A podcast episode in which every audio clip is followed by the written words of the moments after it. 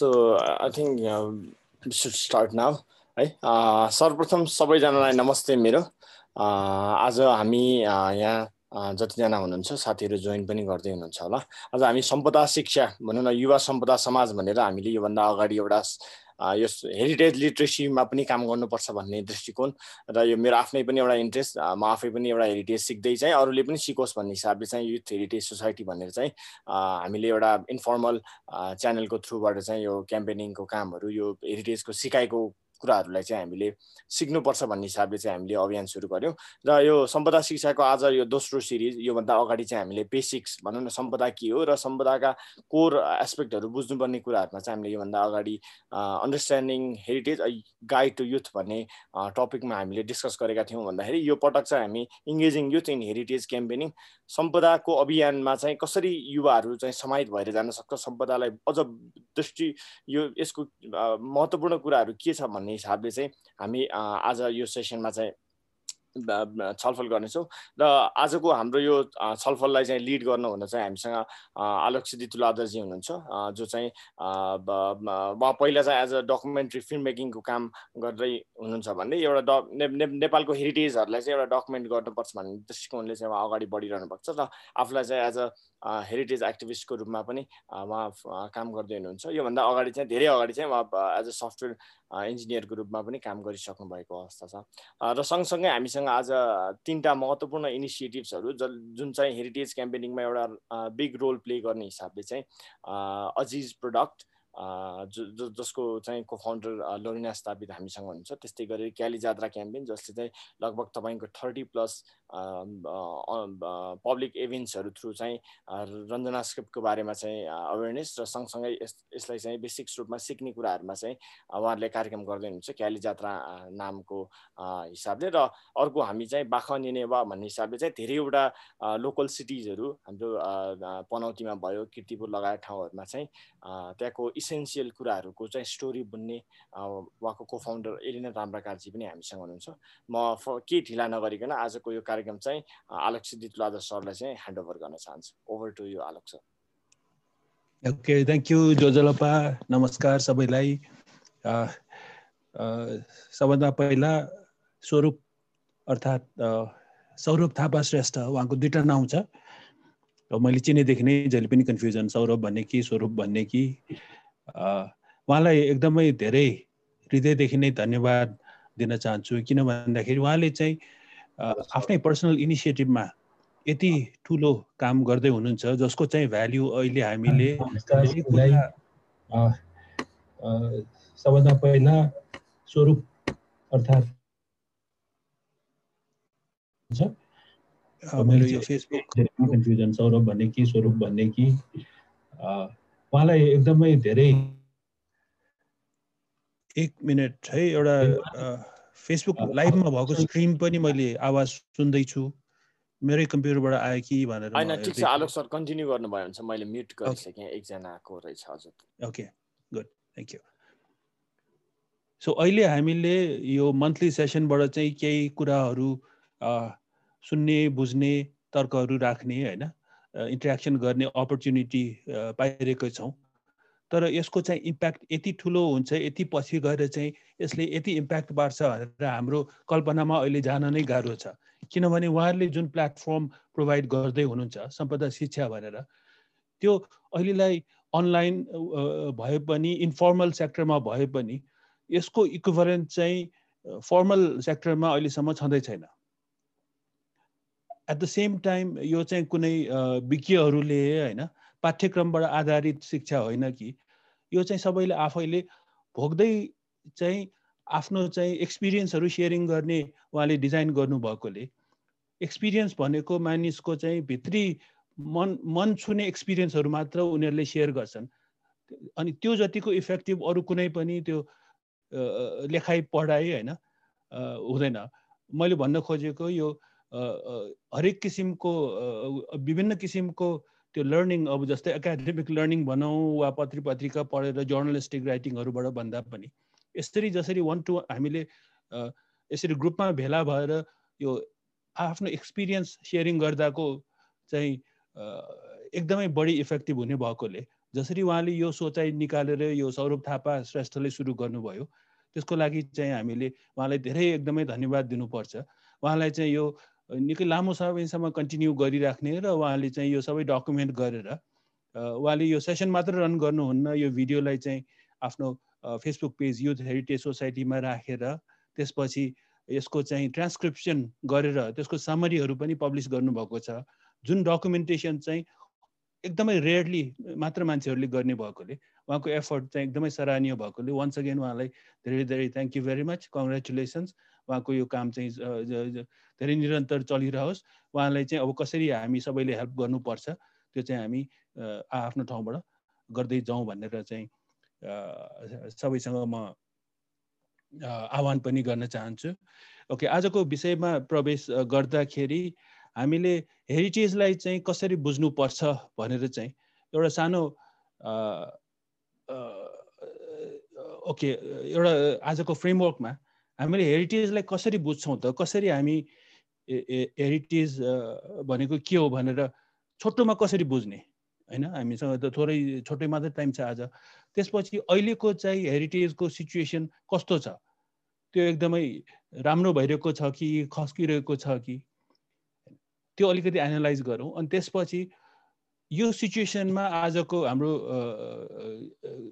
Cultural identity भनौँ होइन हाम्रो म्यानमेड हेरिटेज भनौँ यो सिचुएसनमा कसरी आइपुग्यो त त्यसको कारणहरू के हुनसक्छ अब त्यसपछि त्यो पनि एकदमै डाइनामिक छ त्यसको पनि चेन्ज भइरहेको छ। Every day every month you see new things happening होइन बोथ गुड एन्ड ब्याड त्यसको ट्रेन्ड चाहिँ कतातिर गइरहेको छ त? Is it going for the better or is it going getting worse त्यो पनि छोटो हामी कुरा गरौँ। त्यसपछि फाइनली अब यसको लङ टर्म चाहिँ सल्युसन के होला त? होइन के गर्यो भने चाहिँ we can preserve what is still left with us so मैले अघि भर्खरै चाहिँ म आफ्नो स्क्रिन सेयर गर्छु अब।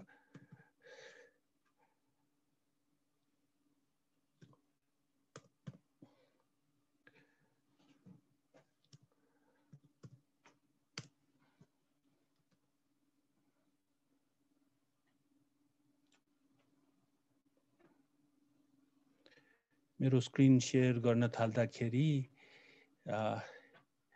अनि आज आजकै एजेन्डामा चाहिँ हाम्रो टुवर्ड्स द एन्ड हामीले अराउन्ड हाफ एन आवर जति चाहिँ अहिले भएको एकदमै नयाँ तर एकदमै भेरी भेरी पावरफुल इनिसिएटिभ्स जसलाई चाहिँ यो नयाँ जेनेरेसनले नै चाहिँ उहाँहरूको आफ्नै सोचले आफ्नै तौरबाट चाहिँ सुरु गर्नुभएको छ होइन विदाउट एनी एक्सटर्नल सपोर्ट अनि बिस्तारै त्यो कामको इम्पोर्टेन्स देखेर विभिन्न इन्डिभिजुअल्स र अर्गनाइजेसन्सहरूले उहाँहरूलाई सपोर्ट पनि गर्दै आउनुभएको छ। उहाँहरूको चाहिँ त्यसमा एन्टरप्रेनरसिप पनि बिल्टिन छ। तिनीहरूको बारे हामी सानो उहाँहरूको प्रेजेन्टेसनहरू तिनजना बहिनीहरू होइन एलेना लोरिना र सुनिताको उहाँहरूको कुराहरू पनि सु सुनौँ होइन।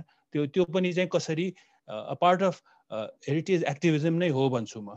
सो त्यसलाई चाहिँ त्यसको बारेमा पनि उहाँहरूको कुरा सुनेपछि हामी ओभरअल तपाईँहरूलाई फ्लोर दिएर तपाईँहरूको क्वेसन्सको पनि जिज्ञासाहरू पनि हामीले एन्सर गर्न चाहिँ प्रयास गर्छौँ। सो टु बिगिन विथ मैले चाहिँ अब अलि क्विकली मेरो आफ्नो फेसबुक पेजमा स्क्रोल गर्दैछु to find one particular post I made चार पाँच दिन अघि। अब सोसियल मिडियामा नै चाहिँ मैले किन हाइलाइट गरिरहेको छु भन्दाखेरि अब आजको पनि हामीले हाम्रो यो यो पर्टिकुलर इभेन्टमा पार्टिसिपेन्ट्स हेऱ्यौँ भने उहाँहरू सबै चाहिँ very much technology savvy social media friendly र यङ्गर जेनेरेसनको हुनुहुन्छ।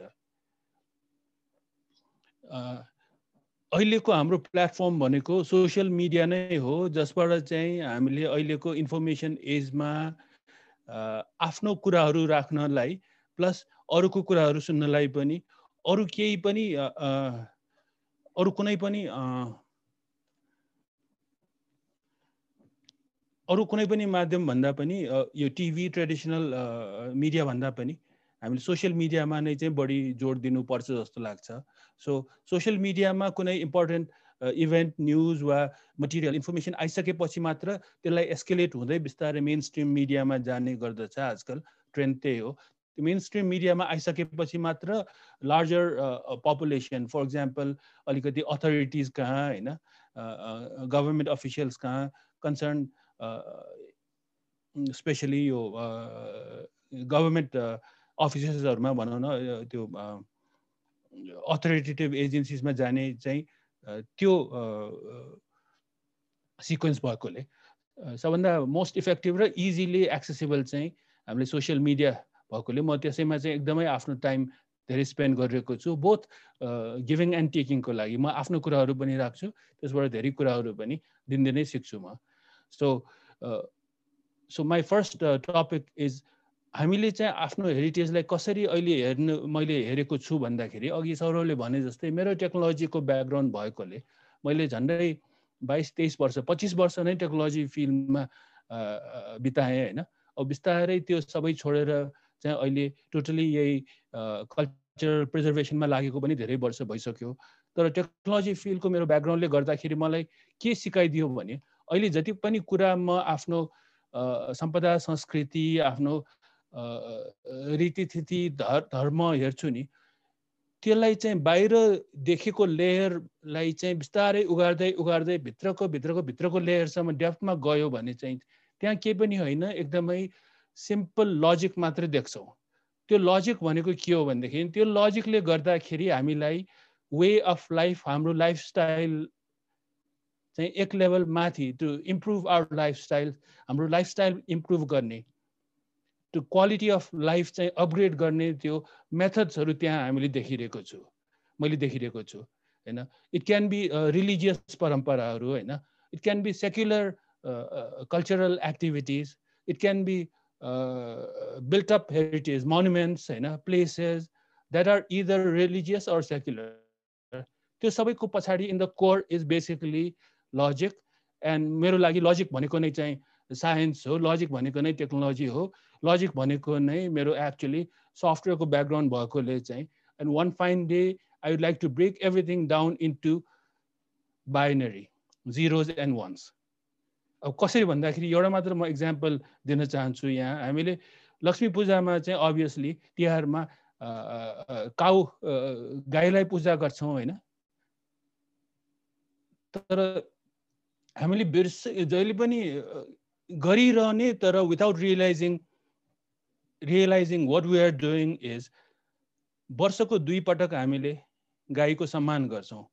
एकपटक लक्ष्मी पूजामा चाहिँ गडेस लक्ष्मीको विभिन्न किम्बदन्तीहरूसँग जोडिएकोलाई चाहिँ गाईलाई चाहिँ लक्ष्मी माताको प्रतीक भनेर नै पूजा गर्छौँ। And the other time is Saparu होइन जसलाई चाहिँ गाई जात्रा पनि भनिन्छ आजकल। यो वर्षको दुई दिन गाईलाई चाहिँ हामीले आदर सम्मान गर्ने कारण के रहेछ भन्दाखेरि इट कनेक्ट्स डाइरेक्टली टु अब यो मैले गरेको पोस्टहरू पनि तपाईँले हेर्न सक्नुहुन्छ होइन?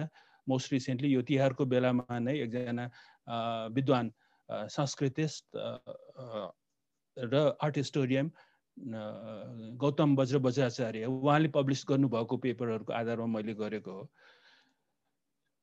सो यो लक्ष्मी पूजाको टाइममा गाईको मेटिङको लागि राइट टाइम हो भनेर हाम्रो धेरै पुरानो परम्परा इभन बिफोर यो वेद लेख्नुभन्दा पनि पहिलाको टाइमको so it's going back to three thousand five hundred years or four thousand years अघिदेखिको परम्परा होइन? जुन पहिला इभन नर्थ इन्डियामा थियो होला होइन? अब तर अहिले चाहिँ त्यहाँ हराइसकेको मध्ये परम्पराहरू बाँकी मध्ये। सो यो अटमको टाइममा जब त्यहाँ काउ र बुलको मिटिङ गर्ने इन्भाइरोमेन्ट बनाइन्छ। अरू बेला काउ र बुललाई चाहिँ सँगै राखिँदैन। हाम्रो परम्परा अनुसार।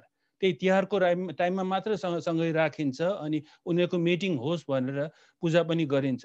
So that exactly around forty weeks later होइन? किनभने काउको चाहिँ त्यो कन्सिभ हुने टाइम पनि ठ्याक्कै ह्युमन्सको सँगै ठ्याक्कै मिल मिल्छ just coincidentally forty weeks later जब गाईले बाछो पाउँछ त्यति बेला चाहिँ एकदमै मनसुन सिजनको पिक टाइम भएको हुनाले घाँसहरू चाहिँ एकदमै भरिभर हुन्छ। त्यसले गर्दा गाई र बाछो दुइटैलाई चाहिँ पर्याप्त खान पुग्छ। So that is design in such a way that एउटा चाहिँ गाईको कन्सेप्सनको टाइममा पूजा गर्ने अर्को चाहिँ गाईले बच्चा पाउने बेलामा बाछो पाउने बेलामा पूजा गर्ने। सो अब गाई हामीलाई चाहिँ किन त्यस्तो इम्पोर्टेन्ट भयो भन्दाखेरि अगेन त्यो लक्ष्मीको प्रतीकको त छँदैछ होइन? गाईको पुच्छर समातेर चाहिँ हामी स्वर्गमा जाने पाउँछौँ भनेर एउटा धार्मिक विश्वास पनि छँदैछ। But the other angle to look at it is the logic behind गाई चाहिँ हाम्रो सोसाइटीमा किन इम्पोर्टेन्ट स्पेसली अब काठमाडौँ भ्याली होइन अल ओभर नेपाल जहाँ जहाँ चाहिँ सिभिलाइजेसन प्रस्पर भएको छ हजारौँ वर्ष अघिदेखि हजार दुई हजार तिन हजार चार हजार वर्ष अघिदेखि त्योभन्दा पहिला पनि हुनसक्छ। तिनीहरू सबैको सबभन्दा ठुलो रिसोर्स भनेको खेतीपाती नै हो।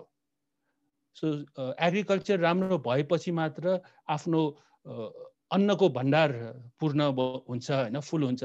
त्यो भएर चाहिँ अन्नपूर्ण भनेर हाम्रो हिमालको पनि नाउँ छ नर्थन ए नर्थन एरियाजमा।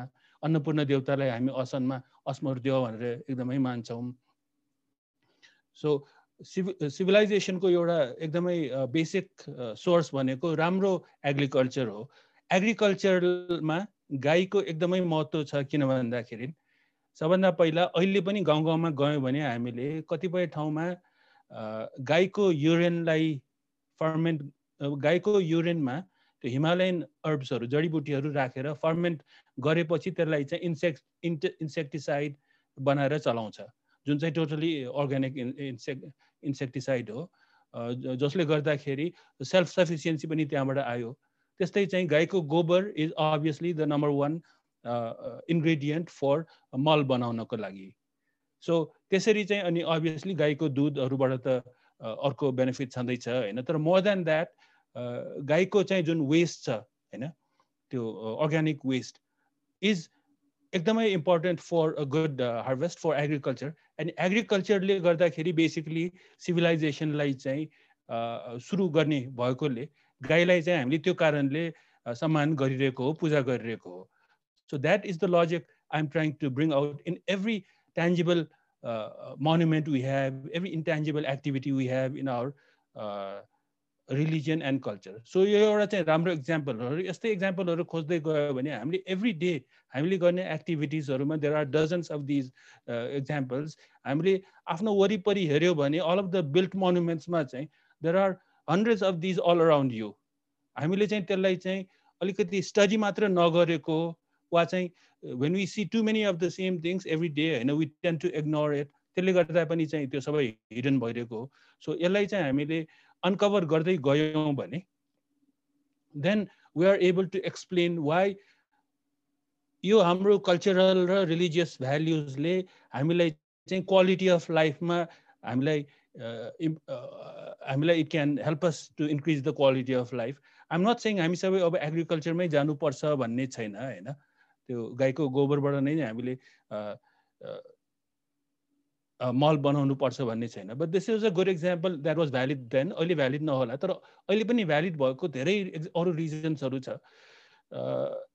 दिस इज अ प्र्याक्टिकल यो प्र्याग्मेटिक इक्जाम्पल दिएँ होइन। But at a different level, another layer मा चाहिँ you can find so many examples of how हामीले चाहिँ एउटा फिलोसफिकल त्यहाँ लेसन हुन्छ हाम्रो डिफ्रेन्ट कल्चरल रिलिजियस एक्टिभिटिजमा that basically gives us a higher level of uh, achievement, a higher level of uh, uh, knowledge, a peace of mind होइन जस्तै अब एउटा हेर्दै गयो भने हामीले you can find it elsewhere also. Uh, uh, Dio, Dio Balneko example is a good one, whereas हामी हरेकचोटि आफ्नो घरमा पूजाआजा गर्दा मन्दिरमा जाँदा जब दियो बाल्छौँ त्यसको reason that it all started was it is suppose to remind us that हामीले एउटा सानो पालामा दियोमा चाहिँ अलिकति तेल राखेर एउटा त्यो विक राखेर बाल्छौँ। And the moment we light the lamp is reminding us about the impermanence of life, uh, the impermanence of life, meaning the till केही समयपछि सकिन्छ वा the wick will burn out that is showing us basically हाम्रो life पनि चाहिँ कुनै न कुनै दिन अन्त्य हुन्छ। वा कुनै पनि हामीले वस्तु बनायौँ भने कुनै कति पनि पैसा कमायौँ भने त्यो चाहिँ इट इज नट पर्मानेन्ट यो बत्ती चाहिँ निभेको जस्तै तिनीहरू पनि एक दिन चाहिँ सकिन्छ। So that is basically a core philosophy of both Buddhism as well as Hinduism भएकोले। ती चिजहरू चाहिँ हामीलाई रिमाइन्ड गरिराख्नु हाम्रो चारैतिर every day we do all of these things that have these uh, lessons that are very visible, but we are not taking the trouble to uh, study them, understand them. So त्यो जति हामीले पढ्दै गयो होइन जति हामीले त्यो study गर्दै गयो त्यति चाहिँ हाम्रो अवेकनिङ बढ्दै जान्छ and and many of these are even have अघि भने जस्तै practical values that will actually help us uh, increase the quality of our life. Maybe Tantra is one such example where the meaning of Tantra is probably lost now. तर अर्को एउटा last example मैले दिने हो भने मैले चाहिँ यो भक्तपुरको न्यातपोल मन्दिर होइन जुन चाहिँ around three hundred and fourteen years अघि बनेको थियो। त्यति बेलादेखि अहिलेसम्म चारवटा पाँचवटा मेजर अर्थक्वेक्समा त्यसमा चाहिँ माइनर ड्यामेजेसहरू मात्र भएको छ कहिले पनि कोल्याप्स भएको छैन। त्यति बेला कसरी बनायो होला त भनेर सोध्दै सोध्दै सोध्दै जाँदाखेरि कसैले पनि अब त्यति बेलाको टेक्नोलोजीको त कुनै टेक्नोलोजी भनेको अहिलेको जस्तो टेक्नोलोजी त छँदै थिएन होइन? The only closest answer I could get was त्यो कसरी बनायो होला भन्दाखेरि चाहिँ मलाई चित्त बुझ्ने as as a technician technical ब्याकग्राउन्डको मान्छे भएकोले एकजना त्यहीकै वृद्ध एकजना कारिगरले भन्नुभयो त्यो सबै बनाउनलाई चाहिँ तन्त्र प्रयोग गरेको थियो। So that is the moment I realise that tantra is nothing but a synonym for the word technology अब त्यति बेलाको तन्त्र के थियो we know it's probably lost now अहिलेको हिसाबले भन्ने हो भने it is all technology of measurements and ledgers and construction materials and methods and weighing होइन? सो त्यो अनकभर मात्र हामीले गर्नु बाँकी छ। किनभने त्यसको प्रुफ त छँदैछ। झन्डै तिन सयभन्दा वर्षभन्दा बढी चार पाँचवटा ठुलो महाभूकम्पहरू ठेगेको त्यत्रो ठुलो मोनुमेन्ट त नेपालको टलेस्ट टेम्पल त it is still the as the proof of the success of their technology so is just the word that they use was tantra त तन्त्रको डिटेल्समा जाने हो भने maybe we can uncover all of those ancient technologies that are uh, that represent very high civilization, that are sustainable, and that are long lasting. So त्यो सबै बुझेपछि होइन I think we need to preserve it for future generations to learn and appreciate all of that.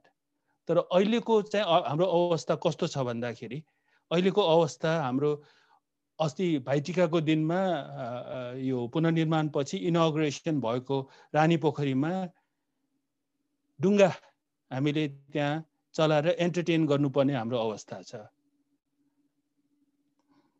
So अर्को एउटा हाम्रो अहिलेको अवस्था के छ भन्दाखेरि यो काठमाडौँको प्यङ्गथा जसलाई चलन चल्तीमा बाङ्गेमुरा भनेर भन्छ त्यही रोडको साइडको एउटा मन्दिरमा चाहिँ it is being used as a display board and showcase एउटा नजिकैको पसलले चाहिँ होइन फेसन वेयरको सोकेस बनाइदिएको छ।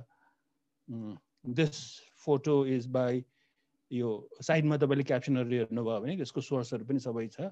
All of this is in my Facebook timeline यो चाहिँ विशाल राज भण्डारीको फोटो हो। पोखरामा एकजना अर्का अभियन्ता साथी सुनिल स्लाइड के आइरहेको छैन sir uh so let me stop sharing and share once more है त? स्लाइड आइरहेको छैन सर मैले फेरि सेयर गरेँ अब आयो भने एकचोटि मलाई भन्नुहोस् है? आयो आयो। Okay good good thank you so यो रानी पोखरीमा अस्ति डुङ्गा चलाइरहेको द इनोग्रेसनको डेमा होइन? अर्को इज विशाल राज भण्डारीले पोस्ट गरेको यो थ्यामोरुमा टेम्पलको वाललाई चाहिँ सोरुम सोकेस बनाइदिएको। थर्ड इज जानिकन नजानिकन सेभरल इयर्स अगो एउटा एन्सियन्ट शिलापत्र इन्सक्रिप्सनलाई चाहिँ स्टोन इन्सक्रिप्सनलाई इनामेलले रङ लगाइदिएको। Pokhara all the way from Pokhara. अनि यो चाहिँ getting more and more interesting रौतहतको scene हो वेयर द प्लेकार्ड्स त पढ्न सकिँदैन। बेसिकली इट रिड्स यो बुङ्गदेव मच्छेन्द्रनाथ रातो मच्छेन्द्रनाथ तान्ने क्रममा अरेस्ट भएका सम्पदा अभियन्ताहरूलाई रिहा गर भनेर रौतहतमा निस्किएको जुलुस।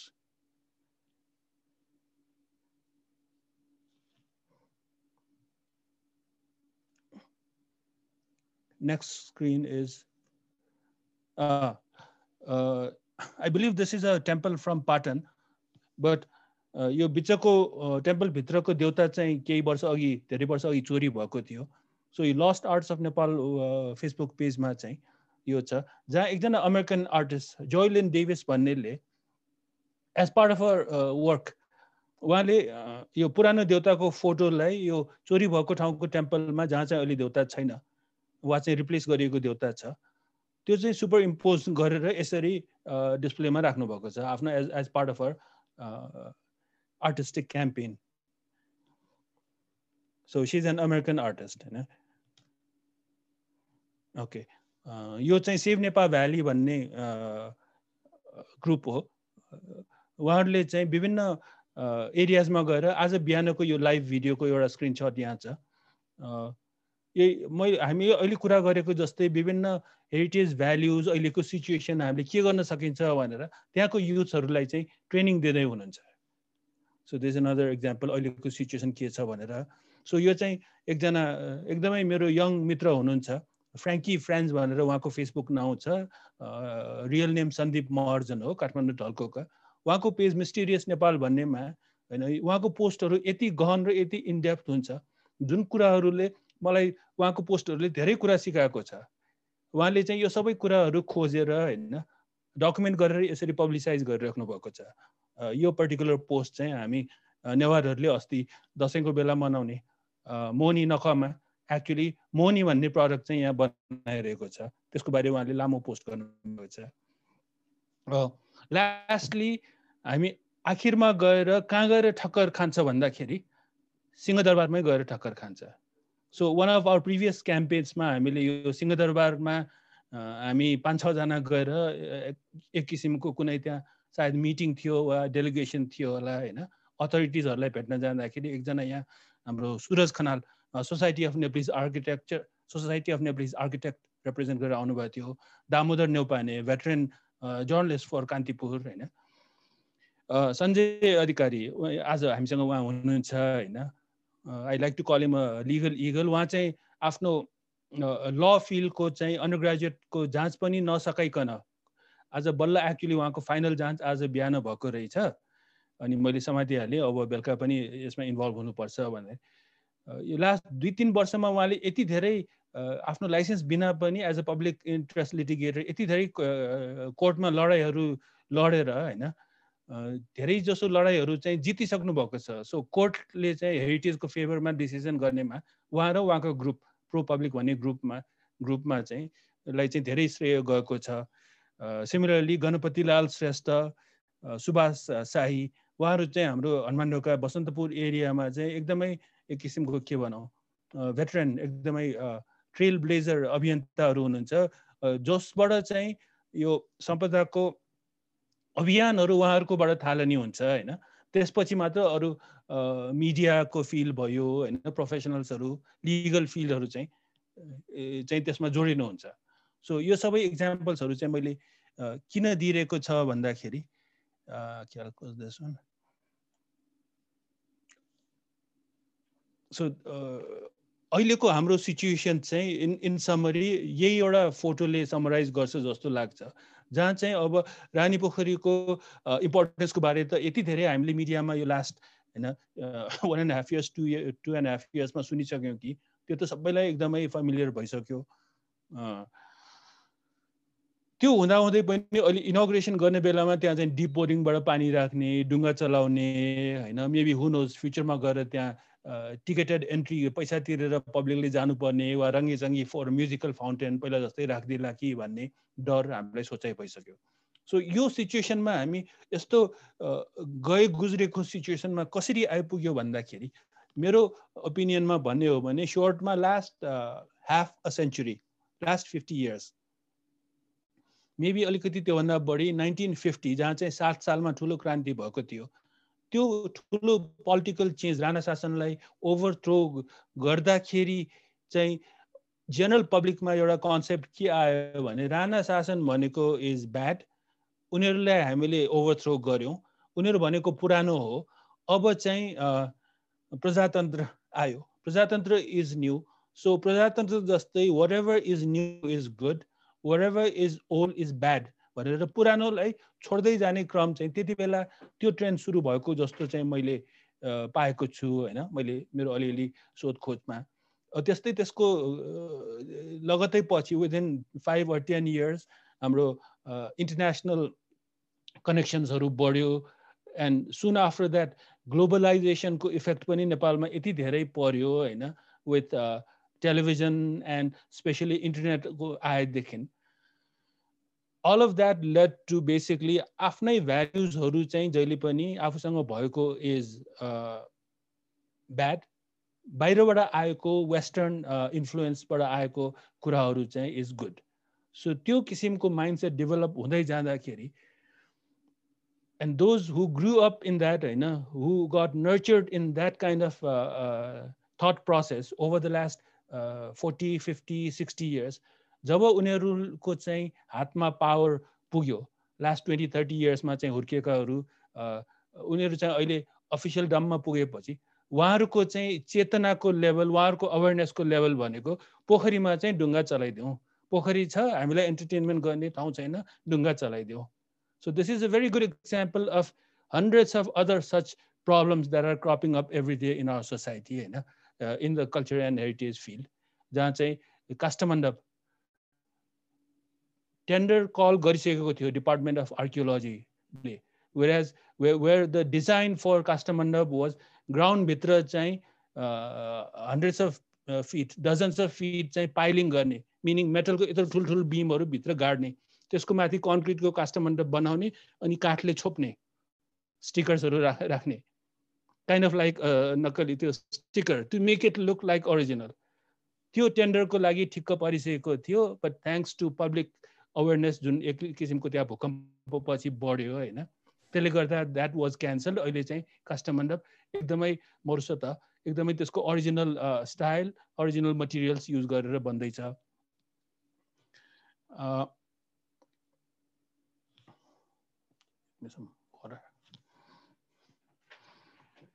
अब भूकम्पको लगत्तै पछि when a lot of the most a lot uh, all the people saw the total destruction all around them होइन यो फिजिकल मोनुमेन्ट्सहरूको त्यसले गर्दा अभियसली उनीहरूको सेन्टिमेन्ट्समा यति धेरै छोयो कि they started becoming more curious and asking questions and they started to study more about ओहो यसको हामीलाई भ्याल्यु के त हामीले चाहिँ यसलाई रेस्टोर गर्नुपर्छ कि पर्दैन कसरी रेस्टोर गर्ने हामी कसरी इन्भल्भ हुने भनेर पब्लिकमा त्यो लेभलको अपर्च्युनिटी चाहिँ खास यो भूकम्पले दिएको हो होइन?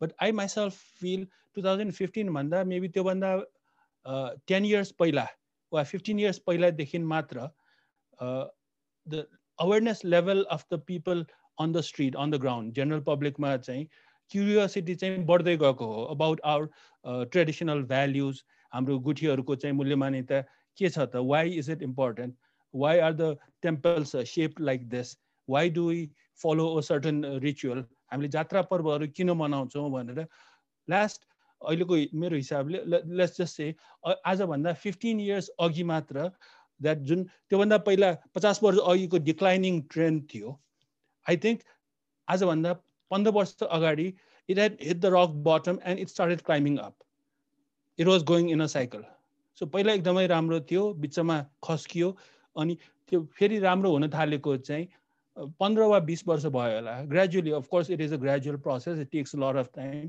अनि अहिले आएर we are seeing thanks to maybe Rani Pokhari Kasthamandap अनि अरू जहाँ पनि डिस्ट्रक्सन हुन लागेको थियो तिनीहरू चिज चाहिँ डिस्ट्रक्सनबाट बच्ने अहिले बचेको छ। But in the process of that there was so much of hype there was so much of media attention there was so much of national le level debate that more than uh, thousands को सङ्ख्यामा होइन देशको कुना काप्चाभरि चाहिँ यो इस्युजहरू यति blow up भयो कि त्यसको बारे चाहिँ lot of more knowledge was generated lot of research was done lot of debates took place होइन पोलिटिकल पार्टिजदेखि लिएर प्रोफेसनल्सदेखि लिएर मिडियाहरू सबै चाहिँ त्यसमा इन्भल्भ भएकोले I think it overall it created a very good effect where त्यसले चाहिँ स्नोबल भइरहेको छ। अहिले हामी हेर्दैछौँ कोही चाहिँ यो हिटी होइन ढुङ्गे धारा सुन्धाराहरू फल्साहरू मात्र जोगाउन लगाइरहेको छन् भने कोहीले चाहिँ यो पुरानो घरहरू मात्र रेस्टोर गर्नुपर्छ हाम्रो इन्डिभिजुअल प्राइभेट हाउसेस भनेर मात्र? कोहीले चाहिँ यो जात्राहरूको मात्र डकुमेन्ट गर्नुपर्छ? कोहीले चाहिँ यसको चाहिँ कुनै लिगल लुप होल्स के छ? यसलाई चाहिँ लिगल वेबाट समाधान गर्ने केही छ कि सुप्रिम कोर्टको चाहिँ स्टे अर्डर ल्याउन सकिन्छ भनेर त्यतितिर मात्र ध्यान दिइराख्नेहरूमा ज्वलन्त उदाहरण एकजना हाम्रो भाइ सञ्जय अधिकारी हुनुहुन्छ होइन? र उहाँ र उहाँको ग्रुप। यसरी चाहिँ यो कल्चरल प्रिजर्भे यो कल्चरल प्रिजर्भेसनको लागि नै एकदमै छुट्टा छुट्टै स्पेसलाइज यो टास्कहरू चाहिँ आइडेन्टिफाई भएर आफ्नो आफूलाई मन परेको आफूले गर्न सक्ने एरियामा मात्रै का ध्यान दिएर काम गर्नेहरू पनि धेरै देखिरहेका छौँ। अब कोही कोही चाहिँ अब त्यो सडक विस्तार it is very much related to heritage and indigenous rights किनभने हेरिटेज र कल्चर भनेको सबभन्दा पहिला इन्डिजिनियस पिपलबाट नै आउँछ। Before it grows and expands to अरू अरू ग्रुप्सहरू अनि खोकना बुङमतीको हामीले हामीले हिजो आज नै चाहिँ इन्सिडेन्ट्सहरू देखिरहेका छौँ। जहाँ चाहिँ त्यहाँको हाम्रो खेती गर्ने जग्गादेखि लिएर होइन त्यो बुङ्गदेवको जस्तो रातो मच्छिन्द्रनाथको जस्तो ठुलो जात्रालाई सपोर्ट गर्ने एन्डाउमेन्ट फन्ड्सहरू आउने ठाउँहरू नै सबै मासेर अहिले विकास भनेर चाहिँ फास्ट ट्र्याक चाहिँ त्यहीँबाट सुरु गर्न खोजिरहेको छ। Whereas there are alternatives to that त्यो फास्ट ट्र्याकको चाहिँ जिरो पोइन्ट मात्र चाहिँ अर्को ठाउँमा सार्ने अल्टरनेटिभ पनि छ तर त्यो अल्टरनेटिभ चाहिँ किन गरिरहेको छैन त? अल्टरनेटिभ्स किन युज गरिरहेको छैन गभर्मेन्टले भन्ने क्वेसन्सहरू पनि। It is all related to हाम्रो preserving our indigenous culture and heritages जहाँ चाहिँ अब धेरै यो स्ट्रिट लेभलको एक्टिभिजम जुन अघि हामीले एक दुईवटा इक्जाम्पलहरू देख्यौँ नि होइन स्ट्रिट लेभलको एक्टिभिजमहरू देख्यौँ जुन चाहिँ इन्क्रिजिङ एभ्री डे जुन चाहिँ आई थिङ्क भेरी स्पोन्टेनियसली भइरहेको छ which is how it should be because activism भनेको नै चाहिँ it will be successful when it is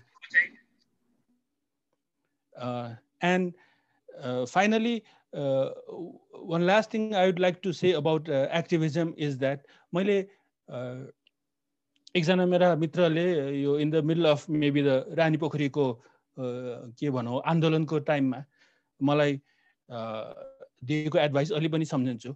Activism is successful if you have the full equilateral triangle equilateral ट्रायङ्गलको चाहिँ तिनैवटा साइड्सहरू त्यहाँ छ भने एक्टिभिजम सक्सेसफुल हुन्छ। सो एउटा साइड भनेको पब्लिक हो। त्यो पब्लिकले त्यो अवेर हुनु पर्यो। के चिज चाहिँ सही हो के चिज गलत हो भनेर थाहा भएर पब्लिकले इस्यु उठाउ उठाउनु पर्यो। त्यो मिस त्यो इस्युलाई चाहिँ ब्लोअप गर्ने चाहिँ मिडियाको हात हो। सो त्यो ट्रायङ्गलमा second side is the media अब मिडियामा आजकल अभियसली सोसियल मिडिया र हाम्रो मेन स्ट्रिम मिडिया दुइटै पर्छ। एन्ड थर्डली यो पब्लिकले इस्यु उठाइदिइसकेपछि मिडियाले त्यसलाई ब्लोप गरिदिइसकेपछि त्यो फाइनली सक्सेसफुल हुनको लागि चाहिँ एकजना यस्तो फेस चाहिन्छ एकजना यस्तो फिगर एकजना इन्डिभिजुअल चाहिन्छ जो चाहिँ त्यो कजको लागि चाहिँ उहाँ उहाँ चाहिँ च्याम्पियन बनोस्। सो इन मोस्ट केसेस एकदम सेलिब्रिटी एकजना अगाडि आएर त्यो कज चाहिँ उहाँले अपनत्व लिएर अगाडि बढाइदिनु भयो भने एकदमै सक्सेसफुल हुन्छ छिट्टो नै। त्यहाँ सेलिब्रिटी छैन भने अलिकति ड्र सेटब्याक त होला बट स्टिल मिडिया र पब्लिकले चाहिँ यो केसलाई चाहिँ टुङ्गोमा लिएर लिएर आउन सक् सक्छौँ। अब रानी पोखरीको केस इज हामी सबैको माइन्डमा फ्रेस भएको चाहिँ त्यो नै हो। धेरैजना पब्लिकहरू फिल्डमा उत्रिए आफ्नो एरियाबाट चाहिँ त्यसमा आवाज राखे होइन? मिडियाले त्यतिकै चाहिँ कम्प्लिमेन्टरी रोल त्यसमा खेल्नुभयो। सो त्यसले गर्दाखेरि अहिले रानी पोखरीको हामीले सक्सेसको लेभल हामीले देख्छौँ जहाँ चाहिँ विगतमा भएका डेढ सय वर्ष अघि जङ्गबहादुरको टाइममा भएको जुन यो बिचको बालगोपालेश्वरको मन्दिरलाई चाहिँ उहाँले स्वरूप परिवर्तन गरेर गुम्बज स्टाइलमा बनाउनु भयो। त्यसलाई त्यो मिस्टेकलाई ओभरटर्न गरेर अहिले हामीले नेपाल सरकारले अरिजिनल मल्लकालीन यो ग्रन्थकुट शैलीमा नै बनाउन सक्सेसफुल भएको छ। सो यो रानी पोखरीको case can be a model for all other heritage campaigns in the future धेरैले यसको चाहिँ अहिले नाउँ लिएर नै चाहिँ स्याम यो चाहिँ इक्जाम्पल हो भनेर कुरा गर्ने पनि मैले सुनेको छु। बट यो रङ गल्ती भएको ठाउँमा सच्याउने प्ले कार्ड लिएर बाटोमा चाहिँ हामी उभिन जाने सरकारी अफिसहरूमा डेलिगेसन गएर टेबल ठट्टाउने त्यो मात्र चाहिँ एक्टिभिज एक्टिभिजम चाहिँ हो भनेर चाहिँ धेरैको मनमा लाग्ला। तर मेरो विचारमा त्यो पनि एउटा चाहिँ नभई नहुने ठाउँमा अब जहाँ जहाँ चाहिँ इभल हुन्छ त्यहाँ चाहिँ इभललाई चाहिँ हटाउन दैवी शक्ति पनि को को पनि जन्म हुन्छ भनेर त हामीले सुन्दै आएका छौँ होइन? सो यो खालको मैले अहिले दिएको इक्जाम्पल्सहरू चाहिँ त्यो खालको हेरिटेज क्याम्पेनिङमा हो। बट कमिङ ब्याक टु मैले सुरुमै भनेको हाम्रो हेरिटेजको भ्याल्यु साँच्ची यसमा चाहिँ हामीलाई अहिले र फ्युचर जेनेरेसन्सलाई हाम्रो हेरिटेजको भ्याल्यु के छ भनेर त्यो कुरा खोतल्दै त्यो कुरा चाहिँ पब्लिकलाई बुझाउन सक्यो भने पो उनीहरूले ओहो यो हेरिटेज त भ्यालुबल रहेछ यसलाई बचाउनु पर्छ भनेर लाग्छन्। सो यो हेरिटेजको भ्याल्यु के छ भनेर सबैलाई देखाउने काम पनि is a very very important heritage campaigning जहाँ चाहिँ युथहरूले नै अहिले अग्रसरता लिएको मैले देखिरहेको छु होइन। I very happy to say एकदमै स्पोन्टेनियस रूपमा उहाँहरूले आफ्नै धेरै सेक्रिफाइसहरू गरेर सुरु गर्नुभएको छ। अब तिनीहरूमा चाहिँ आज हाम्रो को प्रेजेन्टर्सहरू तिनजना सुनिता डङ्गोल क्यालिग्राफी जस्तोमा उहाँले को फाउन्ड गर्नुभएको छ होइन? उहाँहरूको पनि अब कुरा सुनौँ। जस्तै लरिना स्थापित अजिज अजिज प्रडक्ट्स भनेर उहाँले चाहिँ एक्चुली स्किल्सहरू हाम्रो ट्रेडिसनल स्किल्सहरूलाई चाहिँ कसरी जोगाइराख्ने एज वेल एज डकुमेन्टेसन पनि छ उहाँको। अनि लास्टली बाखन्यनेवा यो बाखन्यनेवा हामी त बच्चैदेखि आमा हजुरमाको काखमा बसेर कथा सुन्दै हुर्किएको। त्यो चाहिँ हाम्रो कल्चरको यस्तो इन्टिग्रेल पार्ट पार्ट हो। त्यसले चाहिँ हाम्रो हेरिटेजमा चाहिँ कसरी कन्ट्रिब्युट गरेको छ भनेर उहाँहरूले रियलाइज गरेर उहाँहरूले एउटा नयाँ एक्टिभिटी सुरु गर्नुभयो होइन? पाखन निर्वाह भनेर। सो यो तिनवटा कुराहरू को बारे हामीले सुनौँ। अनि उहाँहरूको कुरा सुनिसकेपछि हामी तपाईँहरूको जिज्ञासाहरूलाई एड्रेस गर्छौँ मेरो भनाइ अहिलेलाई यति नै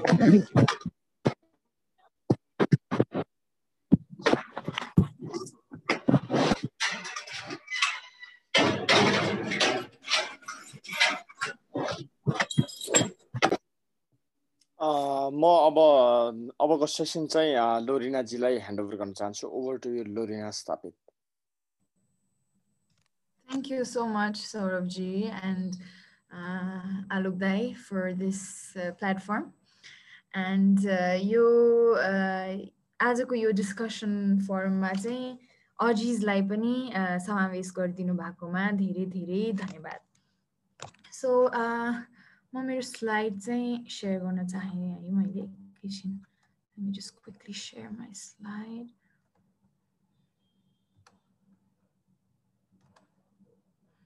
Okay, मेरो स्लाइड्स आइरहेछ Yes. Yes.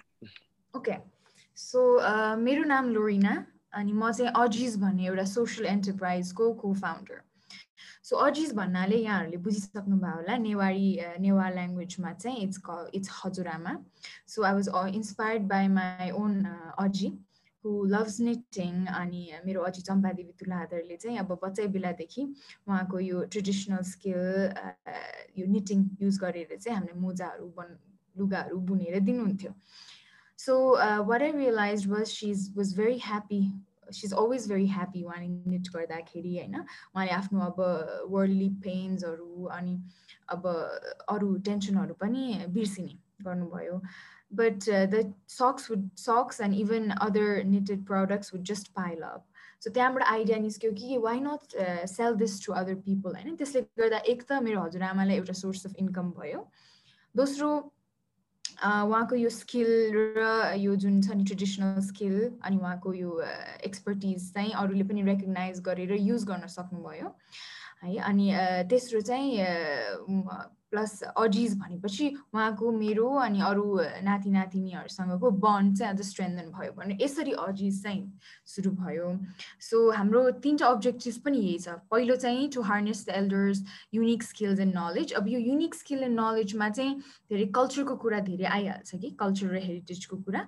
बिकज हाम्रो अजी बाजेहरू को यो स्किल्समा होइन उहाँहरूले बनाउने सामानदेखि लिएर उहाँहरूको नलेजहरूमा धेरै त्यो traditional arts and craft traditional heritage and हिस्ट्रीहरू समावेश भएको हुन्छ।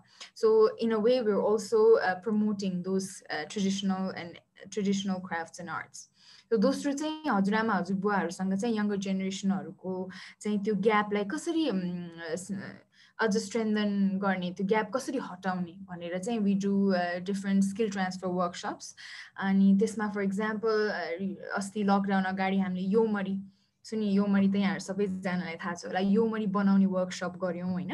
जसमा चाहिँ हजुरआमाहरूले चाहिँ यो मरी बनाउन सिकाउनु भयो एन्ड धेरै मान्छेहरूले चाहिँ आएर सिक्नुभयो। And that's a traditional skill and it has a lot of history story behind it है अनि सिमिलरली हाम्रो अर्को तेस्रो ओब्जेक्टिभ भनेको चाहिँ वी प्रिजर्भ हजुरआमा हजुरबुवाहरूको life stories in the form of podcast blogs and videos यो चाहिँ भेरी पावरफुल छ because it's it's preserves the intangible heritage जुन भन्छौँ नि हामी उहाँहरूको स्टोरिजहरूमा चाहिँ हिस्ट्री कल्चर होइन हेरिटेजको कुराहरू सबै समेटेको हुन्छ। So that's a way for us to preserve intangible heritage so सामान उहाँहरूले बनाउनु भएको सामानहरूबाट we are preserving the tangible heritages भने उहाँहरूको स्टोरिज एक्सपिरियन्सहरूलाई चाहिँ we are preserving the intangible heritage so just want to show some pictures of our makers हामी हाम्रो फे हाम्रो वेबसाइटमा जानुभयो भने Ajiz products dot ORG you can see the bios of all makers उहाँहरूले बनाउने सामानदेखि लिएर सबै कुरा because our focus is are the makers the elders होइन? So these are some of the products so यहाँहरूले हेर्नुभयो भने यहाँ some of the products that are featured यो पछाडिको यो coaster suku coaster made of straw होइन? स्वयम्बु एन्ड यो dharmachakra and even the knitting knitted प्याटर्न्सहरू यो सबै it's uh, quite traditional. These are some products, jewelry भयो ढाकाको बेबी प्रडक्ट्स ढाकाको यो ब्ल्याङ्केट्सदेखि लिएर रुमाल होइन So this is a picture of uh, the Yomari workshop. As you can see, we have, uh, we, it was a very fun uh, and entertaining event in itself, you know. So yeah, and this is a picture of another workshop होइन school अर्फनेजेसहरूमा पनि हामीले हजुरआमा हजुरबुवाहरूलाई लगेर चाहिँ नि we did some workshops where they share the skills अनि लर्न अबाउट अब हिस्ट्री पहिलाको जमानामा कस्तो थियो त? भन्ने यो question answer round hashtag ask an Aji भन्ने सेसन यो पनि हामीले गऱ्यौँ. So and now here is our YouTube page जसमा चाहिँ एज यु क्यान सी हजुरआमा हजुरबुवाहरूले आफ्नै स्वरमा आफ्नै वर्ड्समा आफ्नै भोइसमा आफ्नै ल्याङ्ग्वेजमा होइन आफ्नो कथा भनिरहनु भएको छ त्यो कथामा एकदमै हिस्ट्री कल्चर सबै नै समेटेको छ and it's very important for the younger generations uh, to listen to their stories of struggle, of uh, stories of um, uh, their extraordinary journeys, you know, to learn from that put it in the contemporary uh, uh, scenario, right?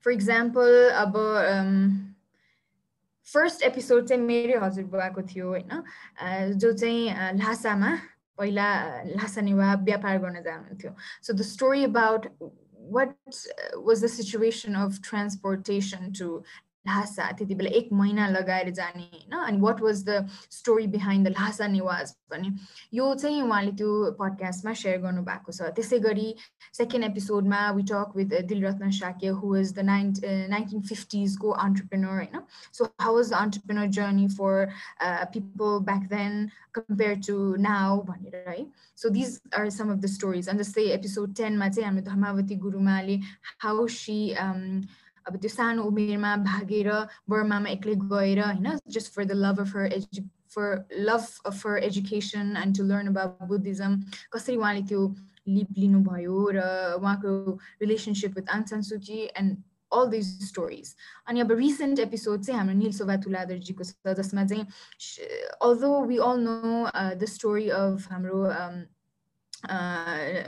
उहाँको husband होइन but no one really knows how Nil शोभाले चाहिँ पद्मरत्न बाको त्यो जर्नीमा एक्टिभिजममा कस्तो किसिमको struggle गर्नुभयो कस्तो किसिमको सपोर्ट गर्नुभयो भनेर। So that side of the hidden story and which has a lot of history attach त्यो चाहिँ उहाँले आफ्नै ल्याङ्ग्वेजमा आफ्नै एक्सपिरियन्सेसहरू सेयर गर्नुभएको छ। so that's you this is the YouTube page अनि त्यो लकडाउनको समयमा चाहिँ हामीले के पनि गऱ्यौँ भने किड्सहरूले चाहिँ आफ्नो हजुरआमा हजुरबुवाहरूको ग्रान्ड किड्सहरूले चाहिँ अडियोहरू रेकर्ड गरेर भिडियो रेकर्ड गरेर we compile so that we it was a way for us to give them a platform opportunity to interact with the elders to learn the roots any uh, experiences of their elders you know so it was a very unique um, uh, way to bridge the generation okay अनि यो चाहिँ हाम्रो patron page यहाँहरू सुनिरहनु भएको छ कसैले support गर्न चाहनुहुन्छ भने हाम्रो पेट्रन्स बनेर सपोर्ट गरिदिनु भए पनि हुन्छ And yes, with this, I'd like to end my presentation. Um, you can look at our website, aujisproducts.org, for our work, for maker description, for the products, for the podcast, blog, subway, our YouTube page, our Instagram, Facebook, Twitter handles, Aujis Products, email, and our Patreon page. Thank you very much, and I look forward to your questions. Thank you so much लोरिनाजीलाई हामीले अजिजको बारेमा जुन हाम्रो यो indigenous skills and नलेजेसहरू जुन कुराहरू document भनौँ न एउटा सिक्ने सिकाउने हिसाबले चाहिँ त्यो सिप र ज्ञानलाई चाहिँ कन्टिन्युसन गर्ने त्यो इनिसिएटिभ एकदम महत्त्वपूर्ण रूपमा चाहिँ अगाडि गइरहेको छ।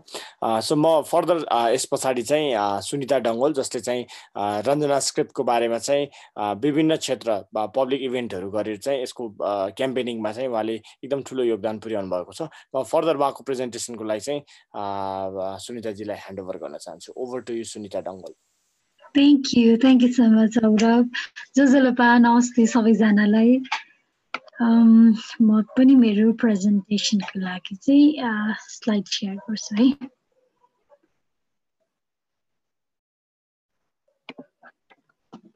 है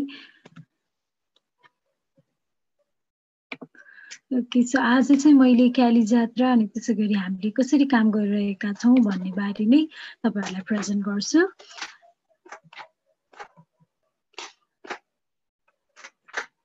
देखिराख्नु भएको छ। स्क्रिन सेयर भएको छ है? यस स्क्रिन सेयर देखिरहेछ हजुर। देखिरहेछ ओके स्लाइड गरिदिनु भएको हुन्छ नि स्लाइड सो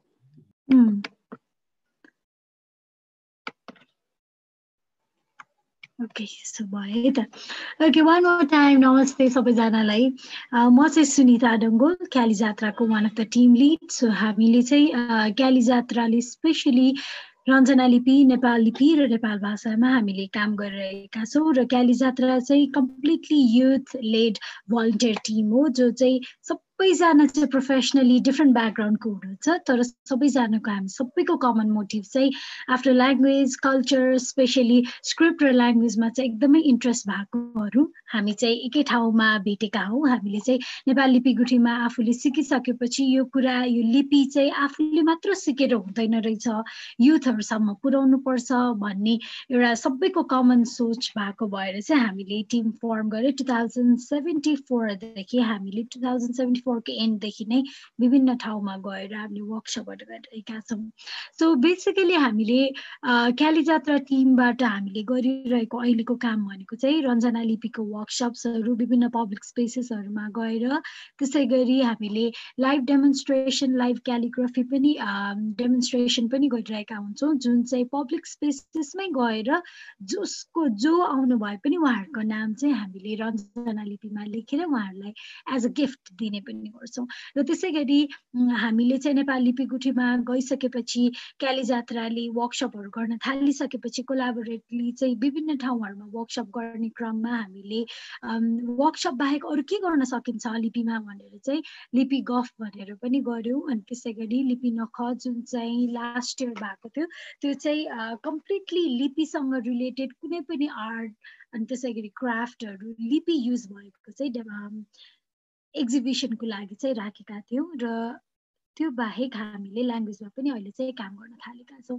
सो यो चाहिँ वान अफ द पिक्चर मैले तपाईँहरूलाई देखाइरहेको चाहिँ हामीले विभिन्न ठाउँमा गएर पब्लिक स्पेसेसहरूमा गएर जुन वर्कसपहरू गर्छौँ त्यस त्यसको चाहिँ पिक्चरहरू मध्येको एउटा पिक्चर हो है। सो अहिले चाहिँ यसरी हामीले फिजिकल्ली गएर वर्कसपहरू गर्न पाइरहेका छैनौँ जुन चाहिँ एकदमै धेरै मिस भइरहेछ। कति ठाउँमा वर्कसप गऱ्यौँ त हामीले भन्दाखेरि रञ्जना लिपि वर्कसप हामीले चालिसवटा भन्दा बढी ठाउँहरूमा वर्कसप गरिसकेका छौँ। त्यसै गरी लाइभ राइटिङ नेम्स इभेन्ट भनेर चाहिँ हामीले क्यालिग्राफी अनि त्यसै गरी क्यालिग्राफी डेमोन्स्ट्रेसन सबैजना जो जो आउनुहुन्छ उहाँहरूको नाम लेख्ने त्यो प्रोग्राम चाहिँ हामीले साठीवटा भन्दा बढी ठाउँमा गरिसकेका छौँ।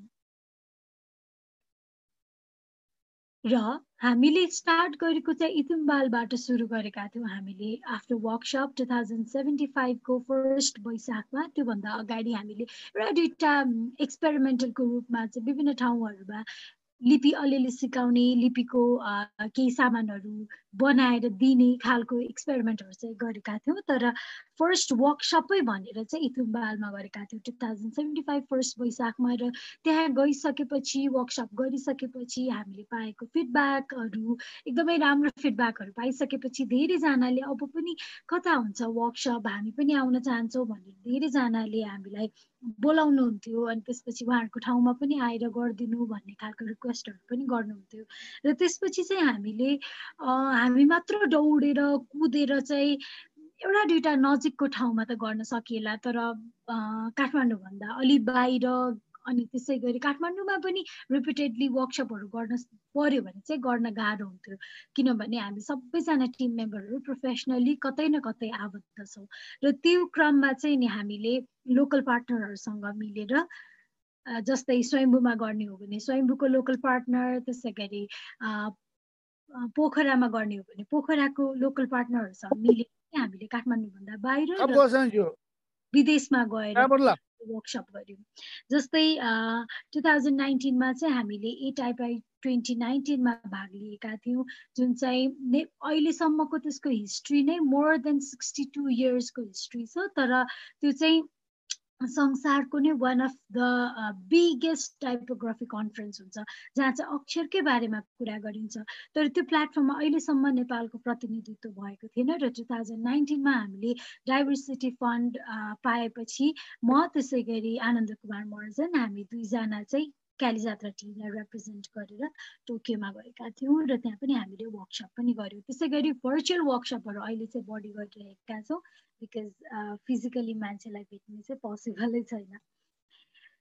र त्यसै गरी अरू एडिसनल हामीले लिपिकै लिपिलाई नै फोकस गरेर चाहिँ रञ्जना लिपि मात्र नभएर नेपाल लिपिको लागि पनि विभिन्न कामहरू गरेका छौँ र नेपाल लिपि रञ्जना लिपि टाइप नेवा भनेर एउटा एप पनि लन्च गर्यो जसमा चाहिँ तपाईँहरूले देवनागरीमा टाइप गर्यो भने त्यो चाहिँ कन्भर्ट गर्न सक्नुहुन्छ नेपाल लिपि अथवा रञ्जना लिपिमा. इक्जाम्पल मेरो नाम चाहिँ मैले देवनागरीमा टाइप गरेँ भने मलाई मेरो नाम कस्तो देखिन्छ होला रञ्जनामा? कस्तो देखिन्छ होला नेपाल लिपिमा भनेर हेर्न पनि सकिन्छ अनि त्यसलाई चाहिँ एज अ फोटो पनि सेभ गर्न सकिन्छ। सो त्यो एप पनि हामीले बनायौँ। त्यसै गरी एनिमेटेड ट्युटोरियल भिडियोजहरू पनि बनाएका छौँ स्पेसली आनन्द दाईले बनाउनु भएको एनिमेटेड ट्युटोरियल भिडियो जुन चाहिँ नेपाली लिपि र त्यसै गरी रञ्जना लिपि पनि सिक्न सक्नुहुन्छ।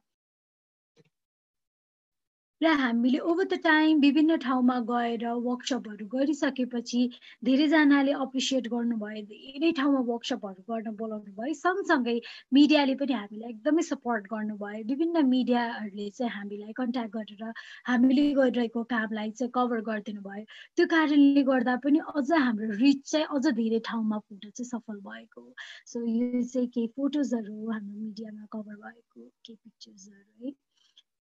अनि इन्ट्रेस्टिङ कुरा हाम्रो लागि चाहिँ एकदमै ठुलो अचिभमेन्ट लागेको कुरा चाहिँ वर्कसपहरू हामीले गर्न थालेपछि जति सक्दो अक्षरलाई भिजिबल बनाउनु पर्छ जति सक्दो धेरै मान्छेले देख्ने बनाउनु पर्छ हामीले हाम्रो कन्टेन्ट अथवा जस्तो लिपि पनि एउटा क्लासरुममा मात्र सीमित थियो भने त्यो बाहिर जानुपर्छ भन्ने कन्सेप्टबाट चाहिँ हामीले वर्कसपहरू गर्न थालेका हौँ भने त्यो जब हामीले वर्कसपहरूको फोटोज भिडियोजहरू राख्थ्यौँ अनि त्यसै गरी त्यो बारे जति सक्दो धेरै कम्युनिकेसन डिस्कसनहरू बढाइसकेपछि चाहिँ धेरैको अटेन्सन पनि ग्राब हुँदो रहेछ।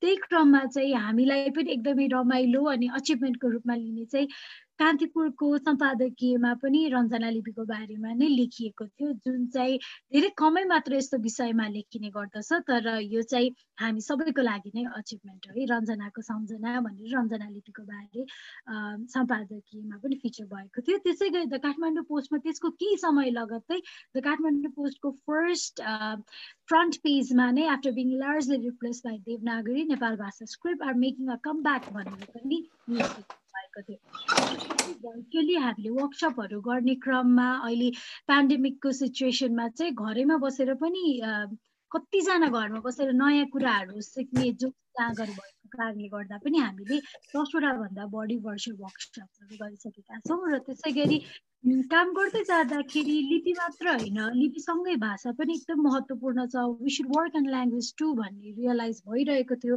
तर पनि त्यो काम चाहिँ सुरु गरिसक्ने अवस्था चाहिँ थिएन। अनि यो पेन्डेमिकको टाइममा चाहिँ राम्रो कुरा भनेको चाहिँ धेरैजनाको युजुअल डेज भन्दा अलिकति भयो नि बढी समय हुने कारणले गर्दा पनि हामी आफै घरैमा बसेर पनि रञ्जना लिपि सँगसँगै चाहिँ नेपाली भाषाको अनलाइन लाइभ सेसन पनि गऱ्यौँ। अनि त्यसै गरी वान मिनट ट्युटोरियल पनि गऱ्यौँ नेपाल भाषाको जुन चाहिँ मोर देन जुन चाहिँ फिफ्टी एपिसोडको गऱ्यौँ फर्स्ट सिजनमा and we are also thinking of coming back with second season यो चाहिँ रञ्जना लिपि लेखिएको केही फोटो हो र त्यसै गरी लिपि चाहिँ लिपि र हेरिटेजसँग यसो जोइन गर्न खोज्ने हो भने चाहे त्यो नेपाली लिपि होस् चाहे रञ्जना होस् चाहे भुजिमो होस् चाहे कुनै पनि स्क्रिप्ट होस् कुनै पनि राष्ट्रको कुनै पनि देश देशको अक्षर स्क्रिप्ट भनेको चाहिँ त्यो देशको त्यो समुदायको नै साँच्चीकै नै चिनारी पहिचान मात्र बोकिरहेको हुँदैन। त्यसले आफ्नो इतिहास पनि बोकेको हुन्छ। र त्यही अर्थमा चाहिँ हामीले नेपाल लिपि रञ्जना लिपिको पनि विभिन्न क्षेत्रमा चाहिँ प्रयोग भइरहेको देख्छौँ। प्रयोग अहिले भएको भन्दा नि पहिला अझ धेरै हुन्थ्यो। सो हिस्टोरिकल युजेसहरूको लागि पनि हामीले चाहिँ आशा सफुकुटीमा गएर एक दिन मजाले त्यहाँ बसेर म्यानुस्क्रिप्टहरू हेर्ने मौका पाएका थियौँ।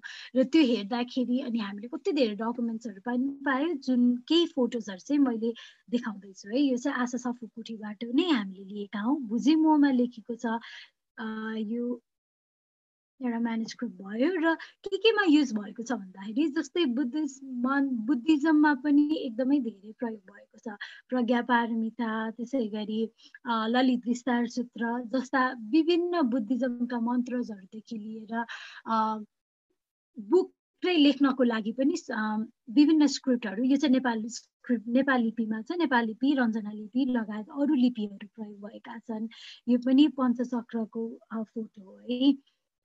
त्यसै गरी हिन्दुजममा पनि स्क्रिप्टहरू यो हाम्रो नेपाली लिपि प्रयोग भएको छ। जस्तै हिन्दुजमको कुरा गर्ने हो भने रामायण नै नेपाली लिपिमा लेखिएको पनि हामीले भेटायौँ त्यसै गरी अर्को भनेको चाहिँ आर्किटेक्चर लिपि भन्ने बित्तिकै चाहिँ यो दुई चारजना कल्चरलाई मन पर्ने कल्चरसँग माया भएका मानिसहरू अथवा अझ धेरैले चाहिँ अलिक फुर्सद भएको मान्छेहरूले मात्र सिक्ने हो। यो के काम हामीलाई भन्ने खालको धेरैको कुरा हुनसक्छ दिमागमा। तर रञ्जना लिपि अनि नेपाली लिपि यो लिपिहरू हामीले सिक्दै गएपछि पहिलाको युजेसहरू हेर्ने हो भने चाहिँ यदि तपाईँ आर्किटेक्ट हुनुहुन्छ भने पनि कति धेरै मन्दिरहरूको चाहिँ यसरी आर्किटेक्चरल डिटेल्सहरू चाहिँ लिपिमा लेखिएको भेट्यौँ जस्तो यो पनि नेपाल लिपिमा लेखिएको डिटेल्सहरू है सो यस्तो कुराहरू चाहिँ जुन देवनागरीमा अहिलेको त देवनागरी इङ्ग्लिसमा होला होइन रोमन इङ्ग्लिसमा तर पहिलाको कति धेरै मठ मन्दिरहरूलाई पनि यदि रेनोभेटहरू गर्ने हो भने पनि त्यसको लागि पहिलेको डकुमेन्ट हेऱ्यो भने चाहिँ लिपिको एकदमै महत्त्वपूर्ण भूमिका हुँदो रहेछ। सो यो पनि आर्किटेक्चरमा चाहिँ कसरी प्रयोग भइएको छ भएको छ भन्ने फोटो नै हो। यो पनि आर्किटेक्चरमा नै युज भएको नेपाली लिपि युज भएको छ। त्यसै गरी ग्रामर डिक्सनरी पनि लिपिमा लेखिएको देखियो। Nepal Bhasa meaning over Sanskrit text lines भनेर यहाँ चाहिँ अमर कोशको चाहिँ फोटो राखिएको छु। र त्यसै गरी आयुर्वेद मेडिसिनहरू पनि पहिला पहिलाको विभिन्न औषधिहरू मेडिसिनहरू पनि लिपिमा लेखेको कि अब अहिले पो हामीलाई प्रेसक्रिप्सन हुन्छ डक्टर हुन्छ अनि प्रेसक्राइब गर्छ। तर पहिले त जस्तो कसैलाई बिरामी भयो भने अहिले पनि बाजा अजीहरूले माबाहरूले चाहिँ यसो गर्दा हुन्छ भन्ने खालको कस्तो इन्डिजिनियस प्र्याक्टिसेसहरू हुन्छ जुन चाहिँ हामीलाई पास पनि भएको छैन कति कुरा अनि कति कुरा चाहिँ हामीले खोतल्न पनि खोजेका छैनौँ। सो त्यस्तो खुराकहरू चाहिँ यसरी लिपिमा लेखिएको छ। यो आयुर्वेदिक मेडिसिनहरूमा कसरी प्रयोग गर्ने इन्डिजिनियस प्र्याक्टिसको कुरा इन्डिजिनियस नलेजको कुराहरू पनि यसरी लिपिमा राखिएको छ। त्यसै गरी तन्त्र मन्त्रहरू विभिन्न तन्त्र मन्त्र अघि आलोक दाले पनि भन्नुभएको थियो तन्त्र भनेको त त्यो टाइमको टेक्नोलोजी रहेछ भन्ने कुराहरू पनि। सो त्यो टाइमको टेक्नोलोजी के हो भन्ने कुरा त इट वाज नट पास्ट होइन? अनि अब हामीलाई थाहै छैन। सो त्यस्तो कुराहरू रिसर्च गर्ने हो भने पनि वान हेज टु नो लिपि one has to know different scripts यो चाहिँ नेपाली लिपिमा नै लेखिएको तन्त्र मन्त्रहरू छ है। त्यसै गरी यो चाहिँ कस्तो इन्ट्रेस्टिङ लागेको थियो भेटनरीमा पनि औषधिहरू जस्तै घोडालाई घोडा बिरामी भयो भने त्यसलाई कसरी औषधि गर्ने भन्ने खालको लेखिएको छ यसमा। यस्तो खालको मेडिसिनमा भेटनरीमा पनि प्रयोग हुन्छ स्क्रिप्टहरू। अनि स्पेसली इन्डिजिनियस प्र्याक्टिसेसहरू चाहिँ हामीले खोतल्ने हो भने चाहिँ हामीले स्क्रिप्टहरू बुझ्न चाहिँ एकदमै जरुरी छ। र अर्को भनेको चाहिँ वास्तुशास्त्रहरूमा पनि पहिले पहिलेको वास्तुशास्त्रको कस्तो कस्तो रुम कस्तो हुनुपर्छ घर कहाँदेखि कुन डिरेक्सनमा हुनुपर्छ के हुनुपर्छ भन्ने डिटेल्सहरू पनि यसरी लेखिएको म्यानुस्क्रिप्ट भेट्यौँ हामीले।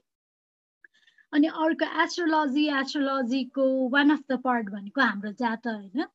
अनि सो जात पनि कतिजनाको त पहिले पहिलेको त नेपाली लिपिमा नै लेखिएको हुन्छ। र अहिले त बिस्तारै रिप्लेस हुँदै देवनागरीतिर गइसकेको छ। अब बिस्तारै जात लेख्ने प्रचलन पनि बिस्तारै हराउँदै गइरहेको छ। सो एस्ट्रोलोजीमा पनि प्रयोग हुन्छ जसको वान अफ द पार्ट भनेको चाहिँ जात लेख्ने पनि हो है। ओके सो यो चाहिँ रह्यो हामी क्याली जात्राको टिम अनि त्यसै गरी हामीलाई कन्ट्याक्ट गर्न चाहनुहुन्छ भने पनि यहाँ डिटेल्सहरू छ तपाईँहरूले हामीलाई फेसबुकमा पनि कन्ट्याक्ट गर्न सक्नुहुन्छ। यसमा चाहिँ आनन्दाई र मेरो छ अनि तर तपाईँहरूले हाम्रो पर्सनल अकाउन्ट भन्दा पनि हामीले स्पेसल लिपिकको बारेमा कुराहरू चाहिँ क्याली जात्राको पेजमा गर्छौँ। अनि रञ्जना स्क्रिप्टको लागि रञ्जना स्क्रिप्ट पनि छ अझ कुटाक्षर फर्मको लागि कुटाक्षर पेज पनि छ तपाईँहरूले फलो गर्न सक्नुहुन्छ। र यो लिपि चाहिँ लिपि भन्ने बित्तिकै हेरिटेजसँग कसरी जोइन भयो भन्ने कुराहरू गर्दाखेरि चाहिँ विभिन्न कुराहरू छन्। विभिन्न के भन्छ अरे इम्पोर्टेन्ट हिस्ट्रीहरू छन् जुन चाहिँ लिपिमा लेखिएको छ र त्यो कुराहरूलाई चाहिँ हामीले अब बुझ्ने हो त्यो नलेजहरू चाहिँ आफूले अक्वायर गर्ने हो भने चाहिँ लिपि सिक्न चाहिँ हामी जो कोहीलाई पनि जरुरी छ चाहे तपाईँ डिजाइनर होस् चाहे तपाईँ आर्टिस्ट हुनुहोस् चाहे तपाईँ आर्किटेक्ट हुनुहोस् अथवा हेरिटेजसँग रिलेटेड केही काम गर्नुहुन्छ भने पनि तपाईँलाई चाहिँ बुझ्न एकदमै जरुरी छ र स्पेसली पहिले पहिले चाहिँ हेरिटेज साइडहरूमा जाँदा पनि कति धेरै लिपिहरू पनि देखिन्थ्यो जस्तो सिम्पली कुरा गर्दाखेरि ठाउँको नामहरू लेख्ने। तर अहिले हामी यसो जाम गयौँ भने चाहिँ सबै कुरा देवनागरीले रिप्लेस भएको छ अनि देवनागरी अहिले त रोमन इङ्ग्लिसले चाहिँ रिप्लेस हुन थालेको छ। हामी जस्तै इन्डियामा गयौँ भने पनि देवनागरी अनि नेपालीमा नेपालमा पनि कुनै ठाउँ गयौँ भने देवनागरी। सो बाहिरको मान्छेहरूले हेर्दाखेरि चाहिँ यो त इन्डियाकै पार्ट हो भनेर बुझ कति मान्छेले त्यसरी पनि बुझ्छन् कि किन भन्दाखेरि त्यो ठाउँ कुन हो के हो भन्ने कुरा अक्षरले पनि जनाउँदो रहेछ। अनि जस्तै इक्जाम्पल चाहिँ हामी थाइल्यान्ड गयौँ भने बोर्ड चाहे कसैले बुझोस् नबुझोस् तर थाई अक्षर युज गरेको हुन्छ। अनि त्यो थाई यो चाहिँ थाइल्यान्डको ठाउँ हो भन्ने कुरा त्यो फिल पनि गराउँछ क्या। तर हामीले चाहिँ आफ्नो अक्षर युज गर्न छोडेर अरूको अक्षरहरू देवनागरी त इन्डियाको अक्षर हो अफिसियल स्क्रिप्ट हो त्यहाँको युज गरिरहेका हुन्छौँ। अनि हामी चाहिँ गर्व गर्छौँ कि यो हाम्रो हेरिटेज साइट हो यो हाम्रो हेरिटेज हो यो हो त्यो हो भनेर। तर सानो सानो एलिमेन्टमा पनि हामीले ध्यान दिइरहेका हुँदैनौँ।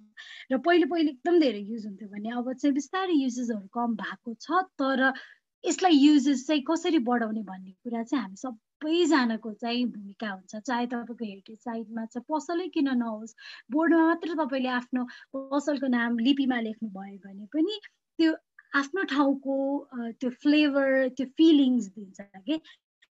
अनि अब ठमेल पनि गयौँ भने आजकल त देवनागरी पनि चाइनिज अक्षरहरू धेरै देख्छौँ अनि यो चाहिँ हामी चाइनामा आएको हो कि काठमाडौँकै कुनै एउटा ठाउँमा आएको हो भन्ने खालको कन्फ्युजन हुने खालको स्टेट पुगिसकेको छ। So if we don't think about today regret हुने बाहेक अरू कुनै पनि उपाय हुँदैन। सो हामी सबैजनाले चाहिँ हेरिटेजमा कल्चरमा काम गर्नै पर्छ लगाव दिनै पर्छ भन्ने छैन। तर सानो सानो एफोर्ट आफ्नो ठाउँमा बसेर पनि गऱ्यौँ भने चाहिँ we can do something at least काठमाडौँलाई काठमाडौँ जस्तो फ्लेभर अथवा तपाईँको आफ्नो ठाउँलाई चाहिँ आफ्नो ठाउँ जस्तो पहिचान दिनको लागि चाहिँ यस्तो सानो सानो एफोर्टले पनि एकदमै महत्त्वपूर्ण भूमिकाहरू चाहिँ खेलिरहेका हुन्छन्. सो प्लिज तपाईँहरू सबैजनालाई रिक्वेस्ट हामी सबैलाई रिक्वेस्ट चाहिँ जति सक्दो आफ्नो स्क्रिप्ट चाहिँ सिकौँ सिकाउँ अनि प्रयोग पनि गरौँ. So thank you thank you so much Sunita दिदी म ढिला नगरिकन अलिना ताम्राकारलाई बाखा नेनेवाको प्रेजेन्टेसन चाहिँ सोकेस गरिदिनु अनुरोध गर्न चाहन्छु। ओभर टु यु अलिना दिदी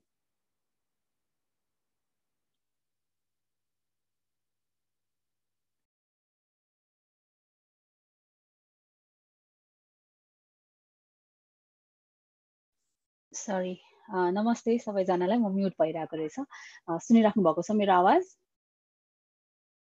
ओके सो आज यो सम्पदा शिक्षाको एङ्गेजिङ युथ इन हेरिटेज क्याम्पेनिङमा बाहनेनुवाको बारेमा चाहिँ थोरै शब्द राख्नलाई यहाँ प्लेटफर्म प्रोभाइड गरिदिनु भएकोमा सम्पदा शिक्षाको टिमलाई चाहिँ धेरै धेरै धन्यवाद गर्दै म चाहिँ मेरो यो प्रेजेन्टेसन स्लाइड सुरु गर्छु।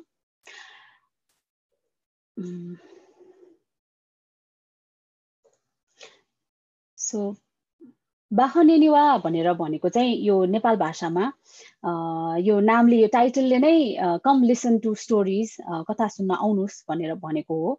र हाम्रो यो नेवा कल्चरको चाहिँ नि एउटा इन्टेग्रल पार्ट अफ अमूर्त सम्पदाको एउटा पार्ट भनेको चाहिँ यो कथा सुनाउने पनि हो।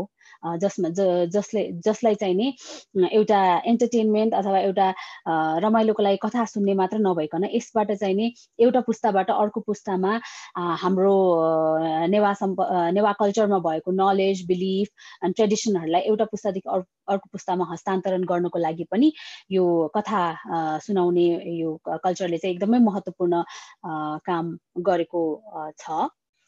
अब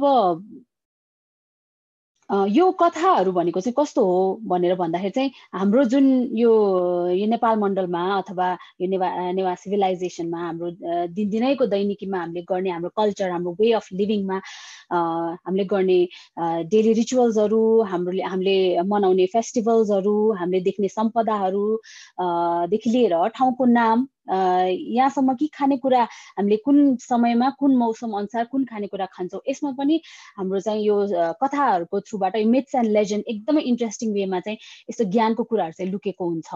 अनि यसैले यही यही यस्तै कथाको माध्यमबाट चाहिँ हामीले थाहा पाउँछौँ कि हाम्रो कल्चर हेरिटेज चाहिँ कतिसम्म चाहिँ एकदम डिटेल्डमा छ। अनि त्यसले गर्दाखेरि चाहिँ पुस्ता पुस्तासम्म यो प्रिजर्भ गर्नलाई पनि यसले चाहिँ मद्दत पुऱ्याइरहेको हुन्छ। अब कस्तो छ भने अघि आलोक दाईले पनि इक्जाम्पल दिनुभयो एउटा लक्ष्मी पूजाको जुन हामीले द फेस्टिभल्सको मात्रै इक्जाम्पल लिँदाखेरि पनि हाम्रो यति डिटेलमा हुन्छ हरेक चिजहरू एकदमै मेजेस्टिक वेमा जात्राहरू हुन्छ। अनि सानो सानो कुरामा डिटेलमा हामी यति ध्यान दिन्छौँ हाम्रो पूजा गर्ने विधिमा होस् हाम्रो आर्ट आर्किटेक्चर अथवा हामीले खाने खानेकुरामा हरेक फेस्टिभल अनुसार हामीले डिफ्रेन्ट खानेकुराहरू खान्छौँ होइन। नेवा फुडहरू त एकदमै नेवा क्युजिन त एकदमै फेमस छ। त्यो माथि पनि खाना मात्र नभएर हामीले कुनै फे फेस्टिभलको टाइममा युज गर्ने त्यो पूजामा राख्ने त्यो पूजा जलाउँ भन्छ हामीले त्यो फुलहरू अनि कुनै फ्रुटहरू त्यो पनि हरेक सिजन अनुसारको यति फरक फरक हुन्छ। यो सबै कुरा यति इलस्ट्रेस डिटेलको कुराहरू चाहिँ हुन्छ। यो कुराहरू पनि हाम्रो मिथ्स एन्ड लेजेन्ड्स हामीले किन गर्छौँ भन्ने लजिक चाहिँ यही यो मिथ्स एन्ड लेजेन्ड यही स्टोरीको थ्रुमा चाहिँ हामीले पाउँछौँ। पाउँछौँ के हिडन फर्ममा भनौँ अथवा त्यस्तो रूपमा।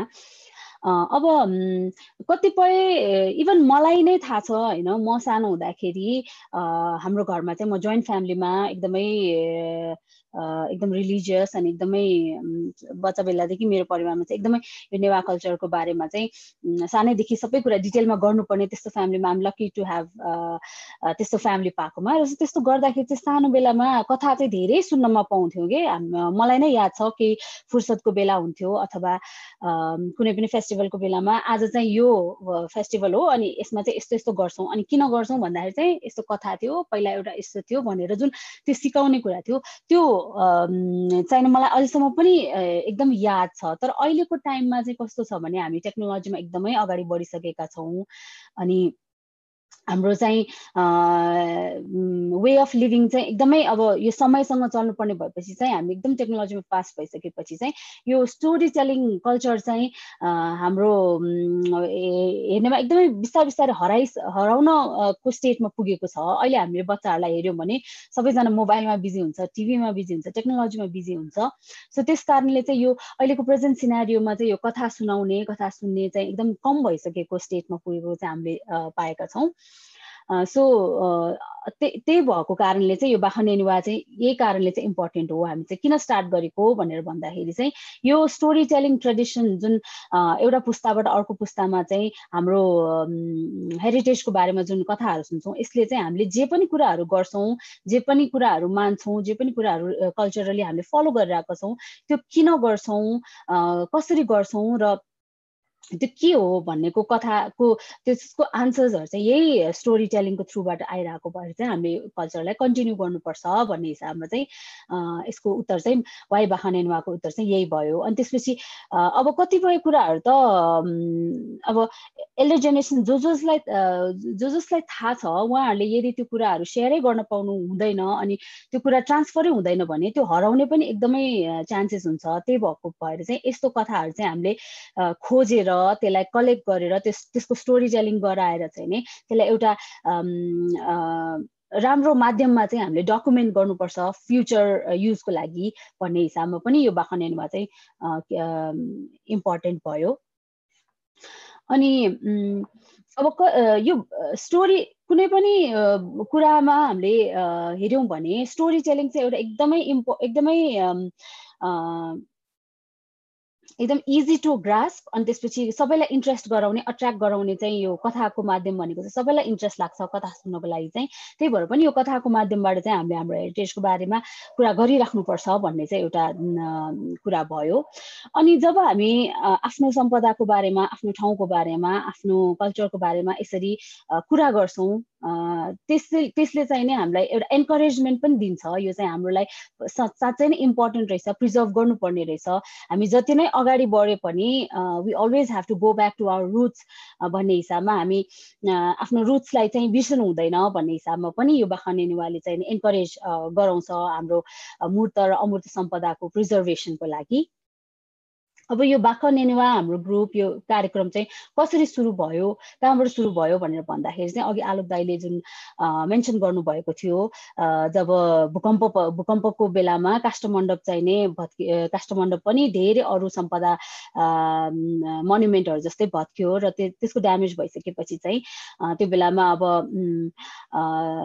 त्यो काष्ठमण्डपलाई चाहिँ टेन्डरको माध्यमबाट लोवेस्ट बिडरलाई दिएर चाहिँ नै रिबिल्ड गर्ने भन्ने कुराहरू भइरहेको बेलामा चाहिँ नि जनस्तरबाटै होइन यो हाम्रो सम्पदा भनेको हामीले हाम्रै उसमा लोवेस्ट बिडि बिडिङ सिस्टमबाट जानु हुँदैन भनेर एउटा जुन ग्रुप फर्म भएको थियो क्याम्पेन टु रिबिट राष्ट्रमण्डप भनेर। त्यसैको टिममा चाहिँ नै जब यो मूर्त सम्पदा जुन चाहिँ मोन्युमेन्टको त्यो ट्यान्जिबल फर्मको चाहिँ डकुमेन्ट गर्ने क्रममा चाहिँ नि हेरिटेज भनेको ट्यान्जिबल र इन्ट्यान्जिबल मूर्त र अमूर्त दुइटा मिलेर चाहिँ सम्पदा बन्छ। सो त्यसको मूर्त जुन हामीले आँखाले देख्छौँ छुन सक्छौँ त्यो स्ट्रक्चरलाई मात्र नभएर चाहिँ त्यससँग जुडेको चाहिँ इन्ट्यान्जिबल एस्पेक्टहरू त्योसँग जुडेको कथाहरू त्योसँग त्यसलाई चलाइराख त्यो त्यो सम्पदालाई जीवित राख्ने गुठीहरूको बारेमा डकुमेन्टेसन गर्ने क्रममा चाहिँ नि यो निवाह गरेर स्टोरी टेलिङको माध्यमबाट चाहिँ हामीले रेकर्ड गर्ने भनेर चाहिँ खासमा यो सुरु भएको हो त्यो बेलादेखि।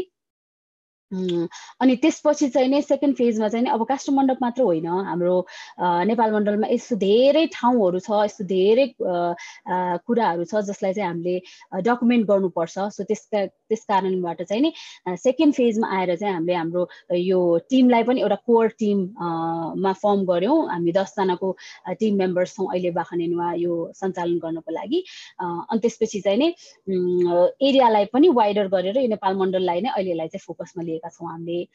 सो हाम्रो बाखनेनुवा भनेर कसरी हुन्छ त? कथा कसरी सुनाउँछौँ त? हामीले कसरी सुन्छौँ कथा भनेर भन्दाखेरि चाहिँ नि कुनै पनि ठाउँमा हामीले कुनै थिममा बसेर हामीले पहिला चाहिँ चुज गर्छौँ हाम्रो टिम बसेर चाहिँ ओके अहिलेलाई चाहिँ हामी नेम अफ द प्लेसेस कुनै पनि ठाउँको नामको पछाडिको स्टोरी के छ भनेर हामी सुरु गर्छौँ भने त्यो ठाउँमा गएर त्यो त्यहाँको त्यो ठाउँकै लोकल मान्छेहरू जसलाई चाहिँ नि त्यहाँको बारेमा थाहा छ जसले चाहिँ नि त्यसको बारेमा स्टोरीहरू सुनाउनुहुन्छ उहाँहरू हामीले रेकगनाइज गर्छौँ उहाँहरूसँग बसेर हामी कथा सुन्छौँ अनि त्यसपछि उहाँलाई चाहिँ इभेन्टको बारे इभेन्टको बेलाको लागि प्रिपेयर गर्छौँ अनि त्यसपछि त्यही ठाउँको जुन ट्रेडिसनल सेटिङ हुन्छ बाहा बही दबु हाम्रो आर्किटेक्चर यति रमाइलो खालको यति एङ्गेजिङ खालको हाम्रो स्पेसेसहरू छ। त्यो स्पेसेसलाई पनि एम्फसाइज प्रमोट गरेर चाहिँ त्यहीँको लोकल स्टोरी त्यहीँको लोकल ओरिजिनल ठाउँमा नै ट्रेडिसनल सेटिङमा बसेर चाहिँ हामी कथा स्टोरी टेलिङ सेसन चाहिँ हामी अर्गनाइज गर्छौँ। अनि यो पिक्चरमा देख्न सक्नुहुन्छ यो चाहिँ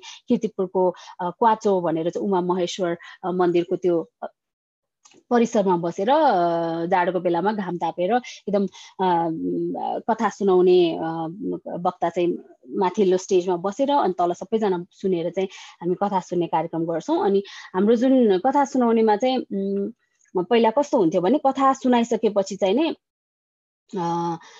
बाखपा भनेर चाहिँ नै लास्टमा पपकर्न सुस्यामुसाहरू चाहिँ बाँडेर चाहिँ त्यो चाहिँ एउटा हाइलाइट्स हुन्थ्यो त्यो स्टोरीको कथा त सुन्छौँ कथा सुनिसकेपछि हामी जसरी मुभीको मुभी हेर्ने बेलामा पपकर्न खाएर एन्टरटेन गर्छौँ त्यसरी नै कथा सुनिसकेपछि सबैजना सुनिरहेको वक्ताहरूले चाहिँ त्यो बाखम्पा सेयर गरेर चाहिँ कथा सुनाउनु चाहिँ ट्रेडिसनलै हिसाबमा चाहिँ हामी त्यसलाई गर्छौँ। र जब हामी त्यहाँ यस्तो स्टोरी टेलिङ गर् सेसनहरू गर्छौँ त्यहीँको लोकल वार्ड त्यहीँको लोकल क्लब त्यहीँको लोकल अर्गनाइजेसनहरूसँग चाहिँ हामी कोलाबोरेट गरेर उहाँहरूलाई जुन भाषामा चाहिँ सजिलो हुन्छ लोकल ल्याङ्ग्वेजमै हामीले चाहिँ उहाँहरूलाई इन्करेज गरेर चाहिँ हामीले उहाँहरूकै ओनरसिपमा चाहिँ हामी यसरी कार्यक्रमहरू सञ्चालन गर्छौँ।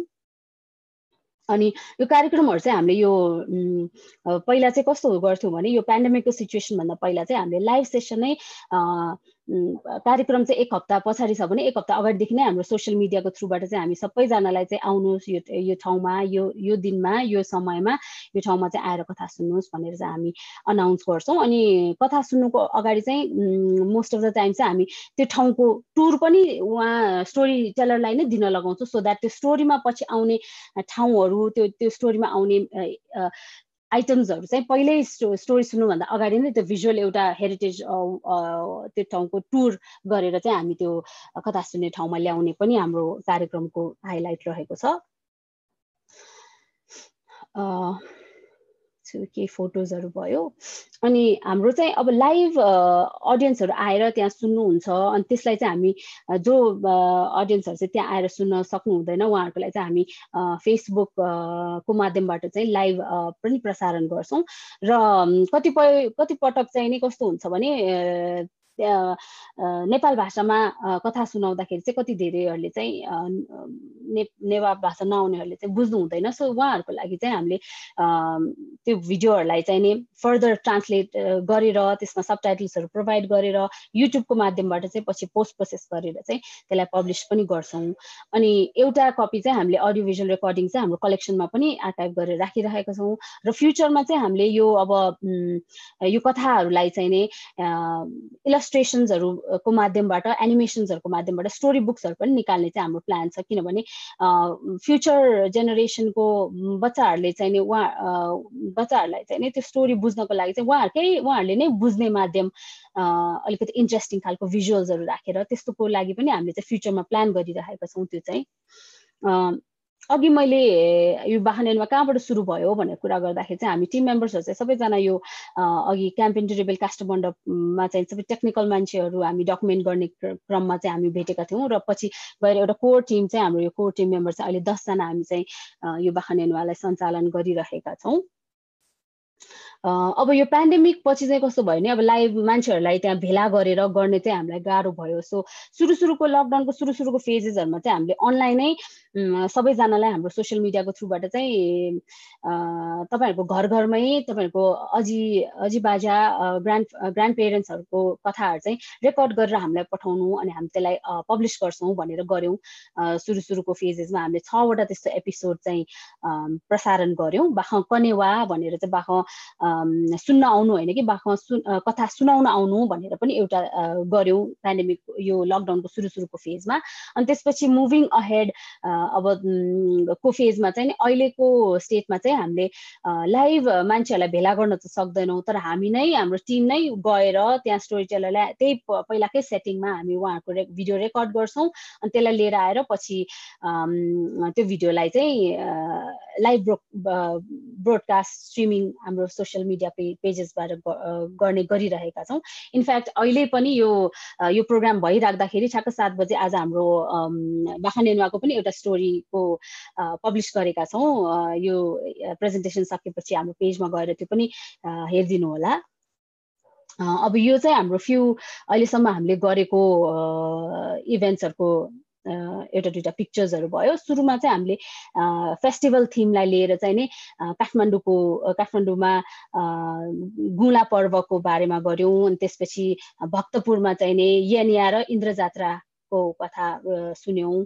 अनि पाटनको कातिप्याख कार्तिक नाचको पनि सुन्यौँ हामीले। अनि त्यसपछि नेम अफ द प्लेस को थिममा चाहिँ नि खोकना खोनामा गएर त्यहाँ चाहिँ हामीले क्यालिजात्रा टिमसँग पनि कोलाबोरेट गरेर त्यहाँ क्यालिजात्रा पनि गऱ्यौँ अनि बाखान सेसन पनि गऱ्यौँ। त्यसपछि किर्तिपुरमा अघिको जुन फोटो थियो त्यो चाहिँ name of the place Kirtipur किन नाम हुन गयो भनेर किर्तिपुरमा गऱ्यौँ।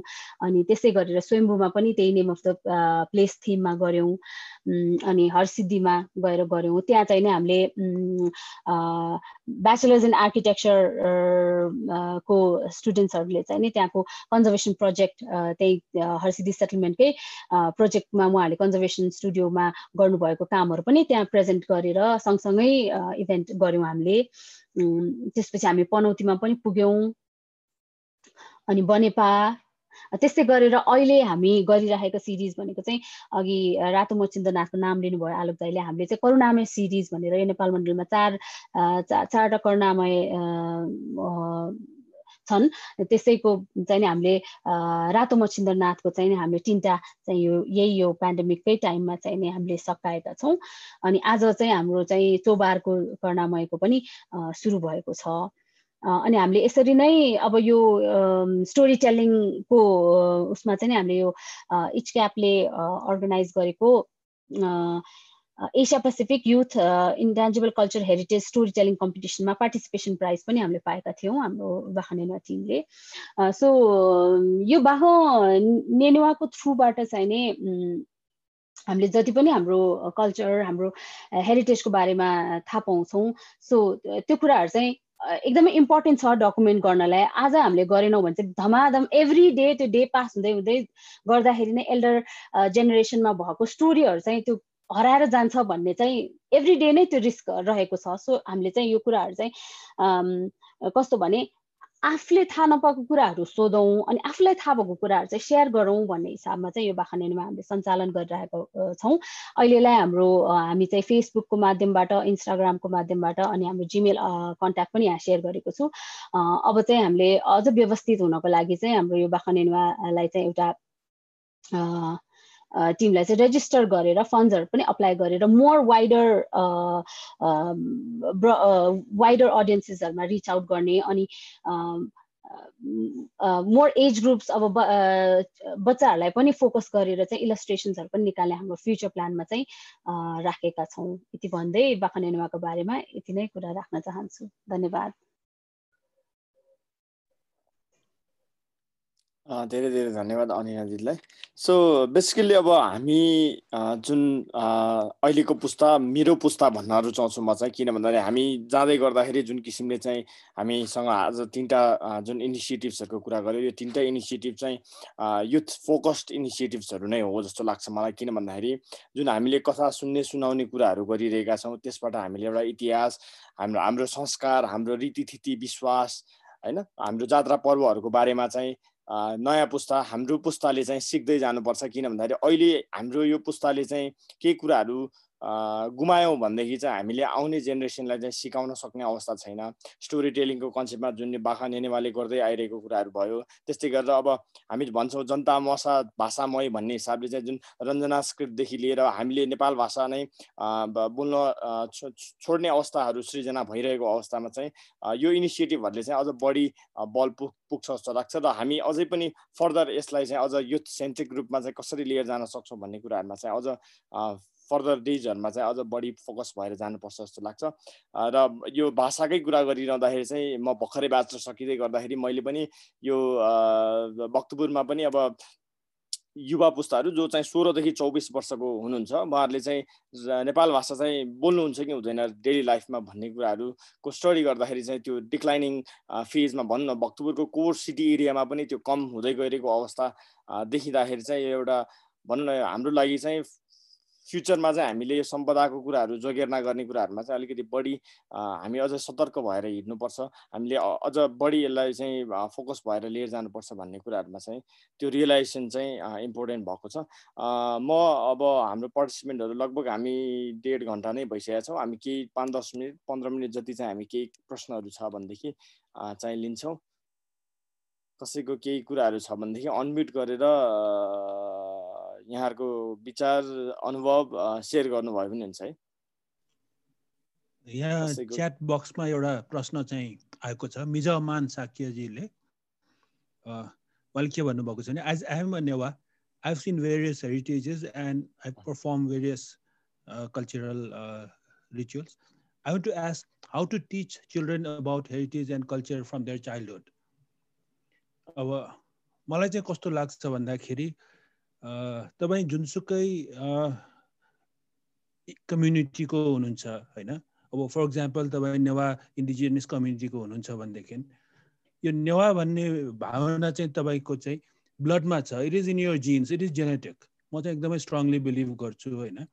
जसलाई चाहिँ तपाईँले बच्चादेखि चाहिँ त्यो ब्लडमा भएको त्यो जिन्समा भएको गुणहरूलाई चाहिँ यो घर परिवारको इन्भाइरोमेन्टले त्यसलाई चाहिँ नर्चर गर्छ फ्लोरिस गर्छ।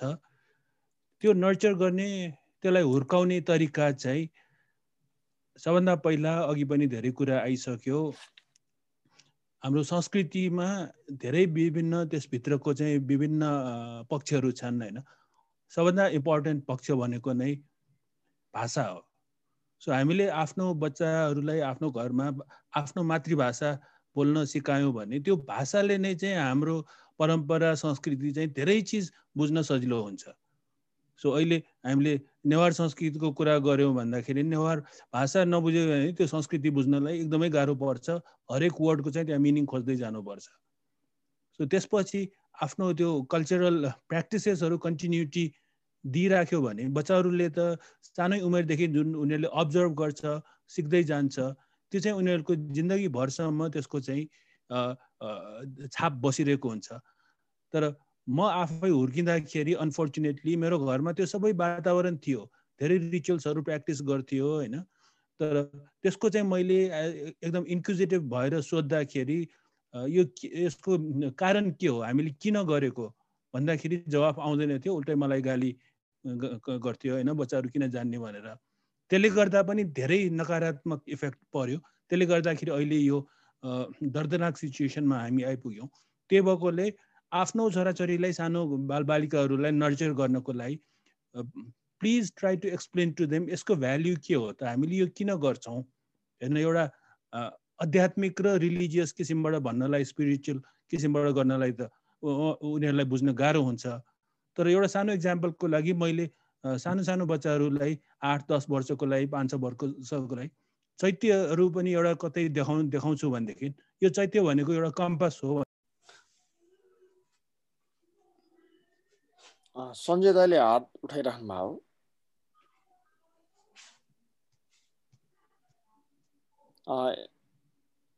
म यसको उत्तर आलोक सर या कोहीबाट चाहिँ रिक्वेस्ट गर्न चाहन्छु यदि अरू कोही स्पिकरहरूबाट पनि।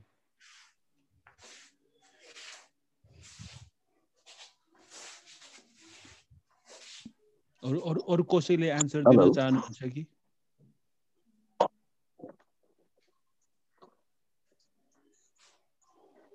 हेलो हजुर प्रवीणजी भन्नुहोस् न। अब मलाई एक दुईवटा कुरा राख्न मन लागेको कुरा चाहिँ नि। हजुर। जस्तै कि अब रञ्जना लिपिको बारेमा अब हामीले धेरै पढेको छौँ। त जस्तै कि अब कसैलाई रञ्जना लिपिको बारेमा पढ्न मन लाग्यो भने गुगलमा हामीले खोज्छौँ। तर गुगलमा खोज्दाखेरि रञ्जना लिपिको कुनै पनि लेख भेटिँदैन। कदेखि ज्ञसम्मको अक्षर मात्र भेटिन्छ तर रञ्जना लिपिमै लेखेको लेख चाहिँ एउटा पनि गुगलमा पनि छैन। इन्साइक्लोपिडियामा पनि छैन जुन हामीले विकिपिडियामा खोज्छौँ त्यसमा पनि छैन। अलिकति यसबाट पनि हामी अलिकति पछाडि परेको हो कि जस्तो मलाई त्यो पनि एउटा फिल छ। यसको लागि चाहिँ अलिकति काम गर्नुपर्ने जस्तो लाग्छ मलाई चाहिँ नि। हजुर डेफिनेटली। त्यही डकुमेन्टेसनको पार्ट नै वी आर लुकिङ फर भनौँ न अब एक हिसाबले चाहिँ जुन अब म एकदम ने भनौँ न म एकदम म म युवा हो तर म नेवा युवा होइन। तर मलाई केही नेवा रिलेटेड केही कुरा खोज्नु पऱ्यो भनेदेखि म एकदम डाइभर्स सेटमा जानुपर्छ होइन।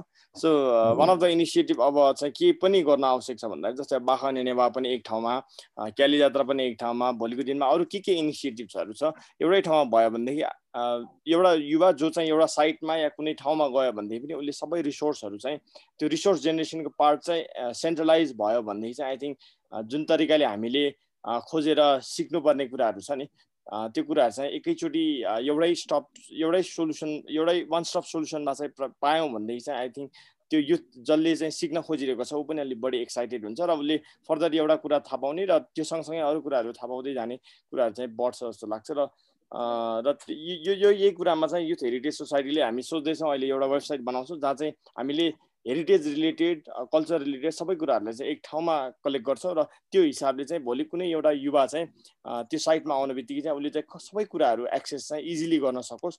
अ, त्यसले गर्दाखेरि चाहिँ उमा उसमा चाहिँ लर्निङको एटिट्युड पनि बढ्दै जान्छ जस्तो लाग्छ मलाई। अब यसमा चाहिँ यसमा चाहिँ हामीले अब ग्रुपहरू बढाउँदै लानुपर्छ कि जस्तो लाग्छ मलाई? अब डेफिनेटली त्यो चाहिँ एकदमै आवश्यकै छ नि। किनभने नेवारमा ग्रुपी हजुर अब यो भन्नु त अब ग्रुपिजमै हो हजुर अब ग्रुपिजम चाहिँ अलिकति अझ पनि कमी छ कि जस्तो लाग्छ मलाई चाहिँ नि।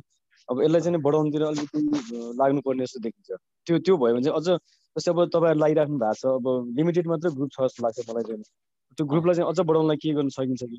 सो अहिले म यही फ्लोरबाट जस्तै अब हामी अहिले सब लगभग सबैजना हामी नेवा साथीहरूसँग नै छौँ जस्तो लाग्छ। सम्पदा नेवाको मात्र होइन हामी अरू कुराहरूमा पनि भोलिको दिनमा अब अरू सम्पदाहरूको कुराहरूमा पनि हामी जोड्दै जान्छौँ। तर म मैले अहिले यही फ्लोरमा नै अनाउन्स गर्न के चाहेँ भन्दाखेरि अहिलेसम्म टिम बनिसकेका छैन युथ हेरिटेज सोसाइटीको जस्ट अ क्याम्पेन म आफैले सोचेको हिसाबले चाहिँ। सो आई थिङ्क यो यो क्याम्पेनलाई चाहिँ अझ सशक्त रूपमा चाहिँ हामी अहिले जतिजना चौतिसजना छौँ यदि इच्छुक कसरी लिएर जान सक्छौँ भन्ने किसिमले चाहिँ हामी बरु बसेर छलफल गरौँ एउटा कमि टिम बनाएर जाउँ र सबै जुन सम्पदाको विषयहरूलाई चाहिँ एउटै ठाउँमा ल्याएर हामीले म पनि सिक्न रुचि राखेर नै यो सुरु गरिरह र- रहँदाखेरि चाहिँ अरू कुराहरू पनि सँगसँगै सिकेर जान पाउन् भन्ने हिसाबले चाहिँ आई थिङ्क साथीहरू जो जो हुनुहुन्छ लेट्स कोलाबरेट र सँगै यसैमा बसेर चाहिँ काम गरौँ सँगै गरौँ भन्ने नै लागिरहेछ मलाई। र आलोक सरसँग पनि मेरो धेरै कुराहरू हुँदाखेरि चाहिँ अब यसलाई अझ विस्तृत रूपमा लिएर जान नै कुराहरू नै भइरहेको छ। अहिलेसम्म। अब यसमा चाहिँ हजुर अब मेरो एउटा सजेसन चाहिँ अब मैले चाहिँ कतिको टाइम दिन सक्नुला हजुर? अब जस्तै म चाहिँ टुरिज्म इन्डस्ट्रीको मान्छे हो म चाहिँ होइन हजुर। अब मलाई थाहा छ अब कल्चर कतिको इम्पोर्टेन्ट हुन्छ। त्यसरी नै सबै फिल्डको मान्छेहरू अब आजभोलि त आइटी फिल्डको मान्छेहरू पनि एकदमै इम्पोर्टेन्ट हुन्छ। काम मात्र गर्नुभन्दा पनि कसरी प्रमोट गर्ने भन्ने कुरा थाहा भएन भने इफोर्ट सबै खेर जाने पनि हुन्छ। त्यही भएर सबै फिल्डको मान्छेहरूलाई राखेर एउटा कोर टिम बनाएर अगाडि बढ्यो भने चाहिँ नि अझ सक्सेस हुन्छ कि जस्तो मलाई चाहिँ मलाई चाहिँ लाग्छ।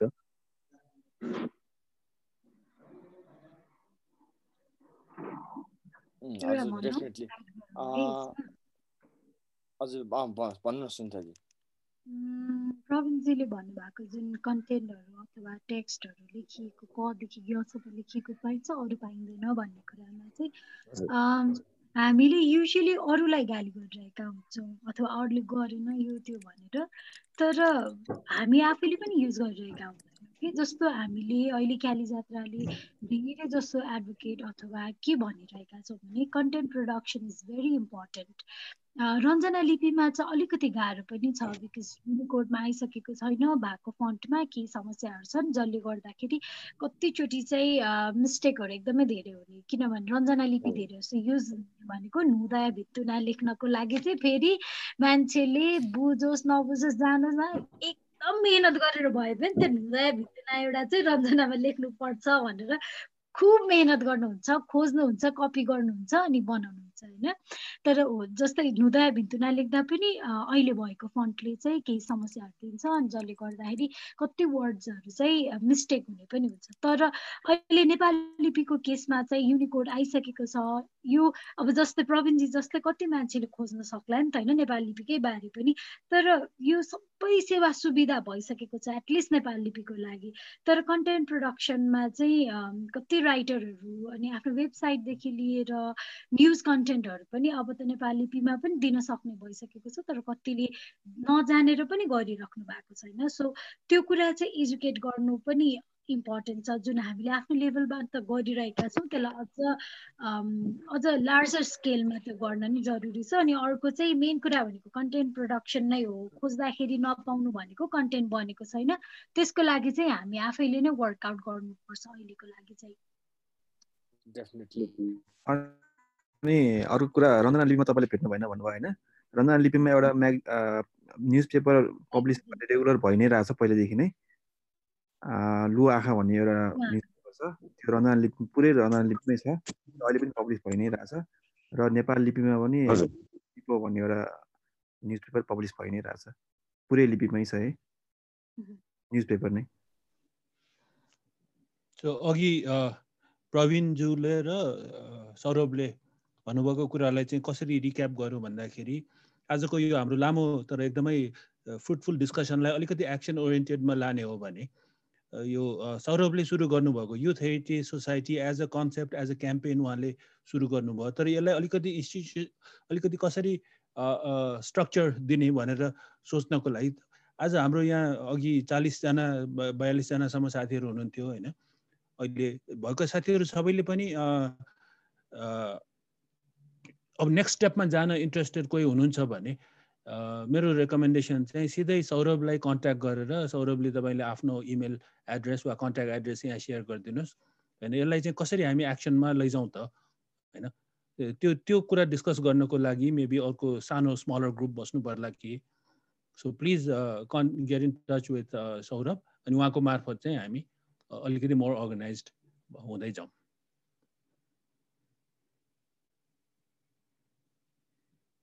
हजुर अलग छ डेफिनेटली